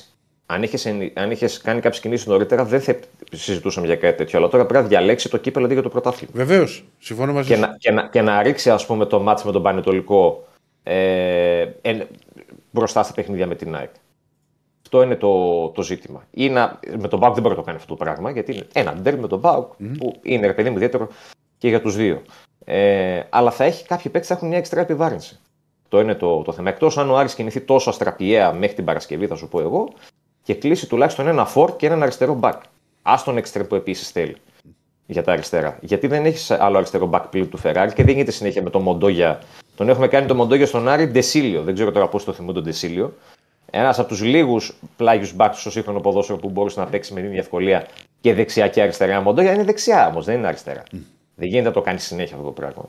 Το παλεύουν στον, το στον Άρη, το, το τρέχουν στον Άρη, θέλουν δηλαδή άμεσα κάτι. Δεν είναι εύκολο γιατί είναι και, και ο Γενάρης είναι δύσκολος με τα γραφικά. Ε, Έναν επιθετικό φο... πρέπει να βρει. Τέλος. Με... Κοίτα, με φόρο εγώ σου λέω άμα θέλει το τελειώνει άμεσα. Άμα θέλει μπορεί να το τελειώσει άμεσα. Έχει, έχει, ρίχτω ρε, ρε παιδάκι μου. Μια-δυο περιπτώσεις stand-by τις έχει ναι. σε, αυτό το, σε αυτό το μέτωπο. Προφανώς θέλει λίγο να εξαντλήσει για λίγα είκοσι τέσσερις ώρα ακόμα άλλα περιθώρια. Πριν καταλήξεις στις επιλογές που έχει έτσι πιο κοντά, να το πω έτσι. Οπότε περιμένουμε. Έγινε ρε Νίκο μου. Καλό μεσημέρι. Γιατί πώς τα κατάφερα πάλι και την τράβηξα την εκπομπή. Έχουμε φτάσει ήδη στις δύο. Καλά και μπάσκετ. Πάμε, Καλά πάμε. Λέει. Πάμε μπάσκετ που, που είναι ο γίγαντας ο κοντός. Έχει Ολυμπιακό, έχει δηλώσεις στον ίδιο. Έχει πάρει δηλώσεις από τον Γκώσ, ο οποίος έχει βάλει το μεγάλο τρίποντο. Έχουμε βιντεάκι Μπαρτζόκα από αποδυτήρια και τι δεν έχουμε και φυσικά και έχουμε και το παιχνίδι του Παναθηναϊκού στην Ισπανία. Το πρώτο στη διαβολή εβδομάδα. Το έχουμε. Βεβαίως. Σε έχω παραγγείλει όλα. Ναι. Μην μου πεις μόνο για φάνηση Μπαρκέρο και όλα αυτά ή το, το, το, το Μωράτ γιατί έχασα μεγάλο στοίχημα. Για... Λοιπόν, Διονύσης, οπότε άστε, δεν τα λέμε ναι, έχα, ε, γιατί έχα, διονύση, έχασα μεγάλο στοίχημα για ένα κλείψιμο του Μωράτ, να ξέρεις. Στα χθεσινά. Ε... Καλά, εντάξει, έχει κάνει εκπληκτικό κάρφωμα. Τι έχεις... να το κάνω το κάρφωμα, να κλείψουμε. Ήθελα να κάνω παρότι δεν καταστάρει. Να κάνει κάρφωμα. Ρε, άνθρωπος είναι ένα ογδόντα οκτώ και κάποιο το δύο είκοσι μπροστά. Τώρα τι λέμε. Δεν μας απασχολούν αυτές οι λεπτομέρειες. Πάμε, πάμε από πού θες να ξεκινήσουμε. Από τις δηλώσεις Γκος, λοιπόν, από το παιχνίδι του Ολυμπιακού, παίζω από σπίτι μου. Πάμε από τον Γκος για να πάμε. Πούμε έτσι γλυκά-γλυκά στο παιχνίδι του Ολυμπιακού. Mm. Άμα είναι έτοιμος ο Στέφανος. Πάντα είναι έτοιμος ο Στέφανος. Απλά τα κουβιά λίγο. I mean, uh, you got to give Armani a lot of credit. You know, they did a good job uh, playing a switch in defense, one through five. That kind of slowed us down a little bit on offense. Uh, a lot of guys off the bench came in and made big threes and stuff. So um, they did what they were supposed to do, put up a, a great effort, um, but we found a way to win. I mean, I thought they had a really good plan of attack on both ends. They they got a good personnel to switch one through five with Poitras and Hines that can guard uh, perimeter guys. And then uh, on offense, you know, they really were moving us side to side. They did a good job spacing the floor, hitting the skip pass, and guys were making shots. So, again, I thought it was a really good executed game plan uh, by Coach Messina and them, and we just had to find a way to, to pull it out. It's just a, a big shot, and, uh, you know, kind of one of those things, that this is why you work so hard and you put all the hours in the gym uh, to hopefully have some good fortune, uh, you know, when, when the lights are the brightest. So uh, it was a big shot, but, again, a lot of guys made a lot of big plays throughout the game to, to help us win this victory. Yeah, I mean, uh, again, just – take it one game at a time. You know, with such a, a tough, difficult month, you kind of just got to focus on the next ta- task at hand, and uh, hopefully we stay healthy and we can, you know, rely on our depth to, to get us through this long stretch. Man, it's amazing, man. It's amazing. This is what we've been waiting for. You know, I wish we could have been like this from the start of the season, but, you know, it is what it is, and we just got to, you know, look forward. I mean... Uh... Λοιπόν, αυτές ήταν οι δηλώσεις. Ακριβώς. Που, που πήρες, με τη, θα έχω ξαναπεί για αυτή την μπλούζα. Είναι λίγο τρομακτική περίεργη, κύριε παιδί μου. Σε βλέπα βράδυ. Ναι, ναι. Μπαντάρα. Πολύ δυνατή μπάντα. Μπα, ναι, δεν την έχω ακούσει. Πολύ δυνατή μπάντα. Ε, μεταλλάδη και ελληνική. Ωραία παιδιά που παίζουν. Εντάξει, εγώ επειδή είμαι μπούμπερα από τους Flames έχω να ακούσω ελληνικό μετάλλ. Εντάξει, και, το, και η επόμενη ήταν καλή. Ε, απλά να γυρίσουμε στον Ολυμπιακό. εβδομήντα εννιά εβδομήντα τέσσερα είναι και χθες επί της Αρμάνι. Τρίτη συνεχόμενη για τους ερυθρόλευκους. Αρκετά δύσκολη εκεί που έδειχνε ο Ολυμπιακός να το πάρει εύκολα με το εβδομήντα. Συμφωνώ. Ήταν ένα παιχνίδι. Ε, εκεί που το πήγε στους δεκαπέντε πόντους, φαίνεται σβησό το μάτς. Είναι από τα μάτς που απόρρισα πολύ που ισοφάρισε η Αρμάνι. Λέω πώς το διάλογο έγινε αυτό. Μα έχει φάει δεκαεπτά τέσσερα σε πέντε λεπτά. Mm. Από το τριάντα τρία μέχρι το τριάντα οκτώ δεν mm. είναι. Δυσκολεύτηκε πάρα πολύ στο να σκοράρει. Mm. Και μετά στο τέλος ε, ήταν ο Μουσταφά Φάλ που το καθάρισε, καθώς ε, στο τελευταίο τρίλεπτο έχει δώσει δύο ασίστ από, από τις οποίες μπήκαν οι πέντε πόντοι, δηλαδή το τρίπλο στη γωνία του Νάιτζερ Γουίλιαμς Γκος που καθάρισε και το μάτι ουσιαστικά και σε αυτό αναφέρθηκε ο, ο παίκτης του Ολυμπιακού στις mm. νέες του δηλώσεις. Και το καλάθι του Πίτερς ε, πάλι από ασίστ. Σε κόψιμο. Σε ένα κόψιμο που έκανε ο Πίτερς. Μπράβο, μπράβο. Μου θύμισε πάρα πολύ mm-hmm. η περσινό Ολυμπιακό αυτή η φάση και ναι. Έχει κάνει και την τάπα στον Μπαρτολάνη, ο οποίος ήταν ε, ο παίκτης που έδωσε τη σπίθα. Που εμφανίστηκε ε, από τον πουθενά. Από τον πουθενά. Από το δηλαδή, του δεν τον είχα ακούσει το κακομοίρα το συγκεκριμένο, να είμαι βέβαιος. Ένας νεαρός παίκτης. Ναι, ένας νεαρός. Ένας νεαρός παίκτης που έχει παίξει κυρίως δανεικός. Ε, Μα παιδάκι μου, σε όλη, σε όλη την Ευρωλίγκα είχε βάλει είκοσι πέντε πόντους και χθες έβαλε έντεκα. Έτσι. Και ήταν, είχε ρυθμό το παιδί αυτό, οπότε όταν ε, ο Ολυμπιακός δεν μπορούσε να λύσει το γρίφο με τις άμυνες της Αρμάνι, γιατί άμα δούμε και τις δηλώσεις του Γκώσσα, αναφέρεται περισσότερο στην Αρμάνι παρά στον Ολυμπιακό σε όλες τις δηλώσεις. Μιλάει δηλαδή για την άμυνα με αλλαγές, για το πώς μπορούν να αλλάξουν. Την, την κίνηση που είχαν στην επίθεση και βγάλαν τα ελεύθερα σουτ. Ακριβώς, το πώς γίνεται αυτή η skip pass, δηλαδή μια πλευρά στην άλλη, που είναι δύσκολη pass για να περάσει, αλλά όταν περνάει, δυσκολεύει πάρα πολύ την mm. αντίπαλη άμυνα. Οπότε, όταν και αντίπαλοι είναι εύστοχοι, τότε δημιουργούνται προϋποθέσεις ε, για να βάλουν δύσκολα στον ε, Ολυμπιακό. Αυτό έγινε, γιατί ο Ολυμπιακός δεν ήταν σοβαρός εκείνο το διάστημα. Θα μπορούσε να έχει καθαρίσει το μάτς. Δεν ήταν σοβαρός, σοβαρεύτηκε στο τέλος, έδειξε αντίδραση, έβγαλε χαρακτήρα και εν τέλει πήρε το θετικό αποτέλεσμα. Που είναι πολύ και... σημαντικό, γιατί με εδώ τα παιχνίδια κοιτάς νίκη με νίκη. Και δεν υπάρχουν, έτσι, όπως έχουμε πει, Σπύρο μου, εύκολα παιχνίδια. Και τρανή απόδειξη, Φενέρε Ερυθρός εβδομήντα έξι ογδόντα πέντε. Έχω δει μάλιστα και τα πρώτα τριάντα, τα τρία δεκάλεπτα, αλλά μετά άρχισε ο Ολυμπιακός από το συγκεκριμένο μάτς. Με Μπολομπόι, όχι απλά εξαιρετικό. Μαγικό. Ναι, δηλαδή έκανε ό,τι ήθελε κάτω από τα καλάθια. είκοσι τέσσερα πόντους, έξι rebound και με φοβερά ποσοστά, δηλαδή να έχει χάσει ο σουτ. Είναι αναγεννημένος με τον Σφερόπουλο. Με τον Σφερόπουλο. Γιατί στην αρχή στον Αστέρα προς Σφερόπουλο εποχή, ο Μπολομπόι δεν έπαιζε πολύ. Χασομέρια. Α, στα χασομέρια μόνο. Μια και, και τότε λέτε... η πρώτη ήττα του Σάρας στη Φενέρ. Αυτό ναι. λέμε. Αφού και, και, και σοκαριστική ήττα. Γιατί είχε ξεφύγει ναι. και με, με δέκα πόντους, δώδεκα σε ένα σημείο. Και παραπάνω. Εκεί ήταν ναι, πόντους στους δεκαπέντε. Ναι, λοιπόν, κάνησε τη διαφορά στο τρίτο δεκάλεπτο ισοφάρισε ο Ερυθρός Αστέρας και στο τέταρτο φυλάκια. Ούτε από το, τον είδατε. Μια και το αναφέραμε μετά, αλλά ήταν Ζαλγκίρις Άλπα εβδομήντα επτά εβδομήντα ένα, Μακάμπη Μονακό ενενήντα τρία ογδόντα τρία. Στο τέλος μείωση Μονακό, είχε ξεφύγει με είκοσι είκοσι δύο πόντους η Μακάμπη. Ολυμπιακός Αρμάνι εβδομήντα εννιά εβδομήντα τέσσερα και Παρτίζαν Βιλερμπάν ενενήντα εβδομήντα επτά. Με, τη... με τους Σέρβους να... να φεύγουν από το γήπεδο στο τελευταίο δεκάλεπτο γιατί ήταν πολύ μεγάλη έτσι. Διαφορά. Σήμερα έχουμε Βαλένθια. Βα... Βα... Α, θα πάμε σημερινά. Να σου πω, σήμερα έχουμε Βαλένθια Εφές, Βίρτους Μπάγερ, στις εννιά και μισή Μπασκόνια Παναθηναϊκός και μετά το μεγάλο ντέρμπι Μπαρτσελόνα Ρεάλ. Το οποίο το κακό που έχει Ευρωλίγκα είναι ότι δεν μπορεί να τα δει και όλα τα μάτσα.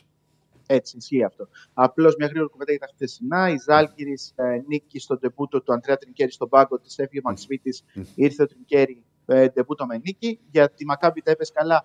Η Μονακό κατάφερε να πλησιάσει και στους πέντε, αλλά και έκανε λάθη και δεν μπόρεσε να την κόψει περισσότερο τη διαφορά για να πάρει την ε, νίκη. Mm. Μια Μακάμπη η οποία παίζει στο Βελιγράδι εξαιτίας εμπόλεμης κατάστασης ε, στο Ισραήλ και η Παρτίζαν που έβγαλε αντίδραση, νίκησε πάρα πολύ εύκολα mm. την Βιλερμπάν ε, και σήμερα έχουμε πολύ σημαντικά παιχνίδια. Υπάρχει φυσικά το κλασικό Μπαρτσελόνα Ρεάλ με τη Ρεάλ να είναι σε πάρα πολύ καλή κατάσταση, με έντεκα σε νίκες σε όλες τις οργανώσεις, με την Μπαρτσελόνα να ψάχνει το τελευταίο διάστημα, να υπάρχουν αρκετές δηλώσεις και φήμες για το Ρότζερ Ντιμάου, παρότι έχει, τον έχει στηρίξει δείξει, τον έχει στηρίξει ο Χουαν Κάρλος ε, Ναβάρο, που έχει εποπτικό ρόλο στους mm-hmm. Καταλανούς, αλλά σίγουρα μια ήττα από τη Ρεάλ μπορεί να μετρήσει καθοριστικά στο μέλλον του τεχνικού των Καταλανών. Και φυσικά το σημαντικό παιχνίδι από ελληνικής πλευράς είναι αυτό στην ε, χώρα των Βάσκων, Βασκόνια Παναθηναϊκός, με τους πράσινους να είναι σε καλό momentum, να έρχονται από σερί νικών, να παίζουν καλό μπάσκετ, να έχουν δείξει ότι έχουν αποτινάξει το φόβο των εκτός έδρας αγώνων με τα δύο διπλά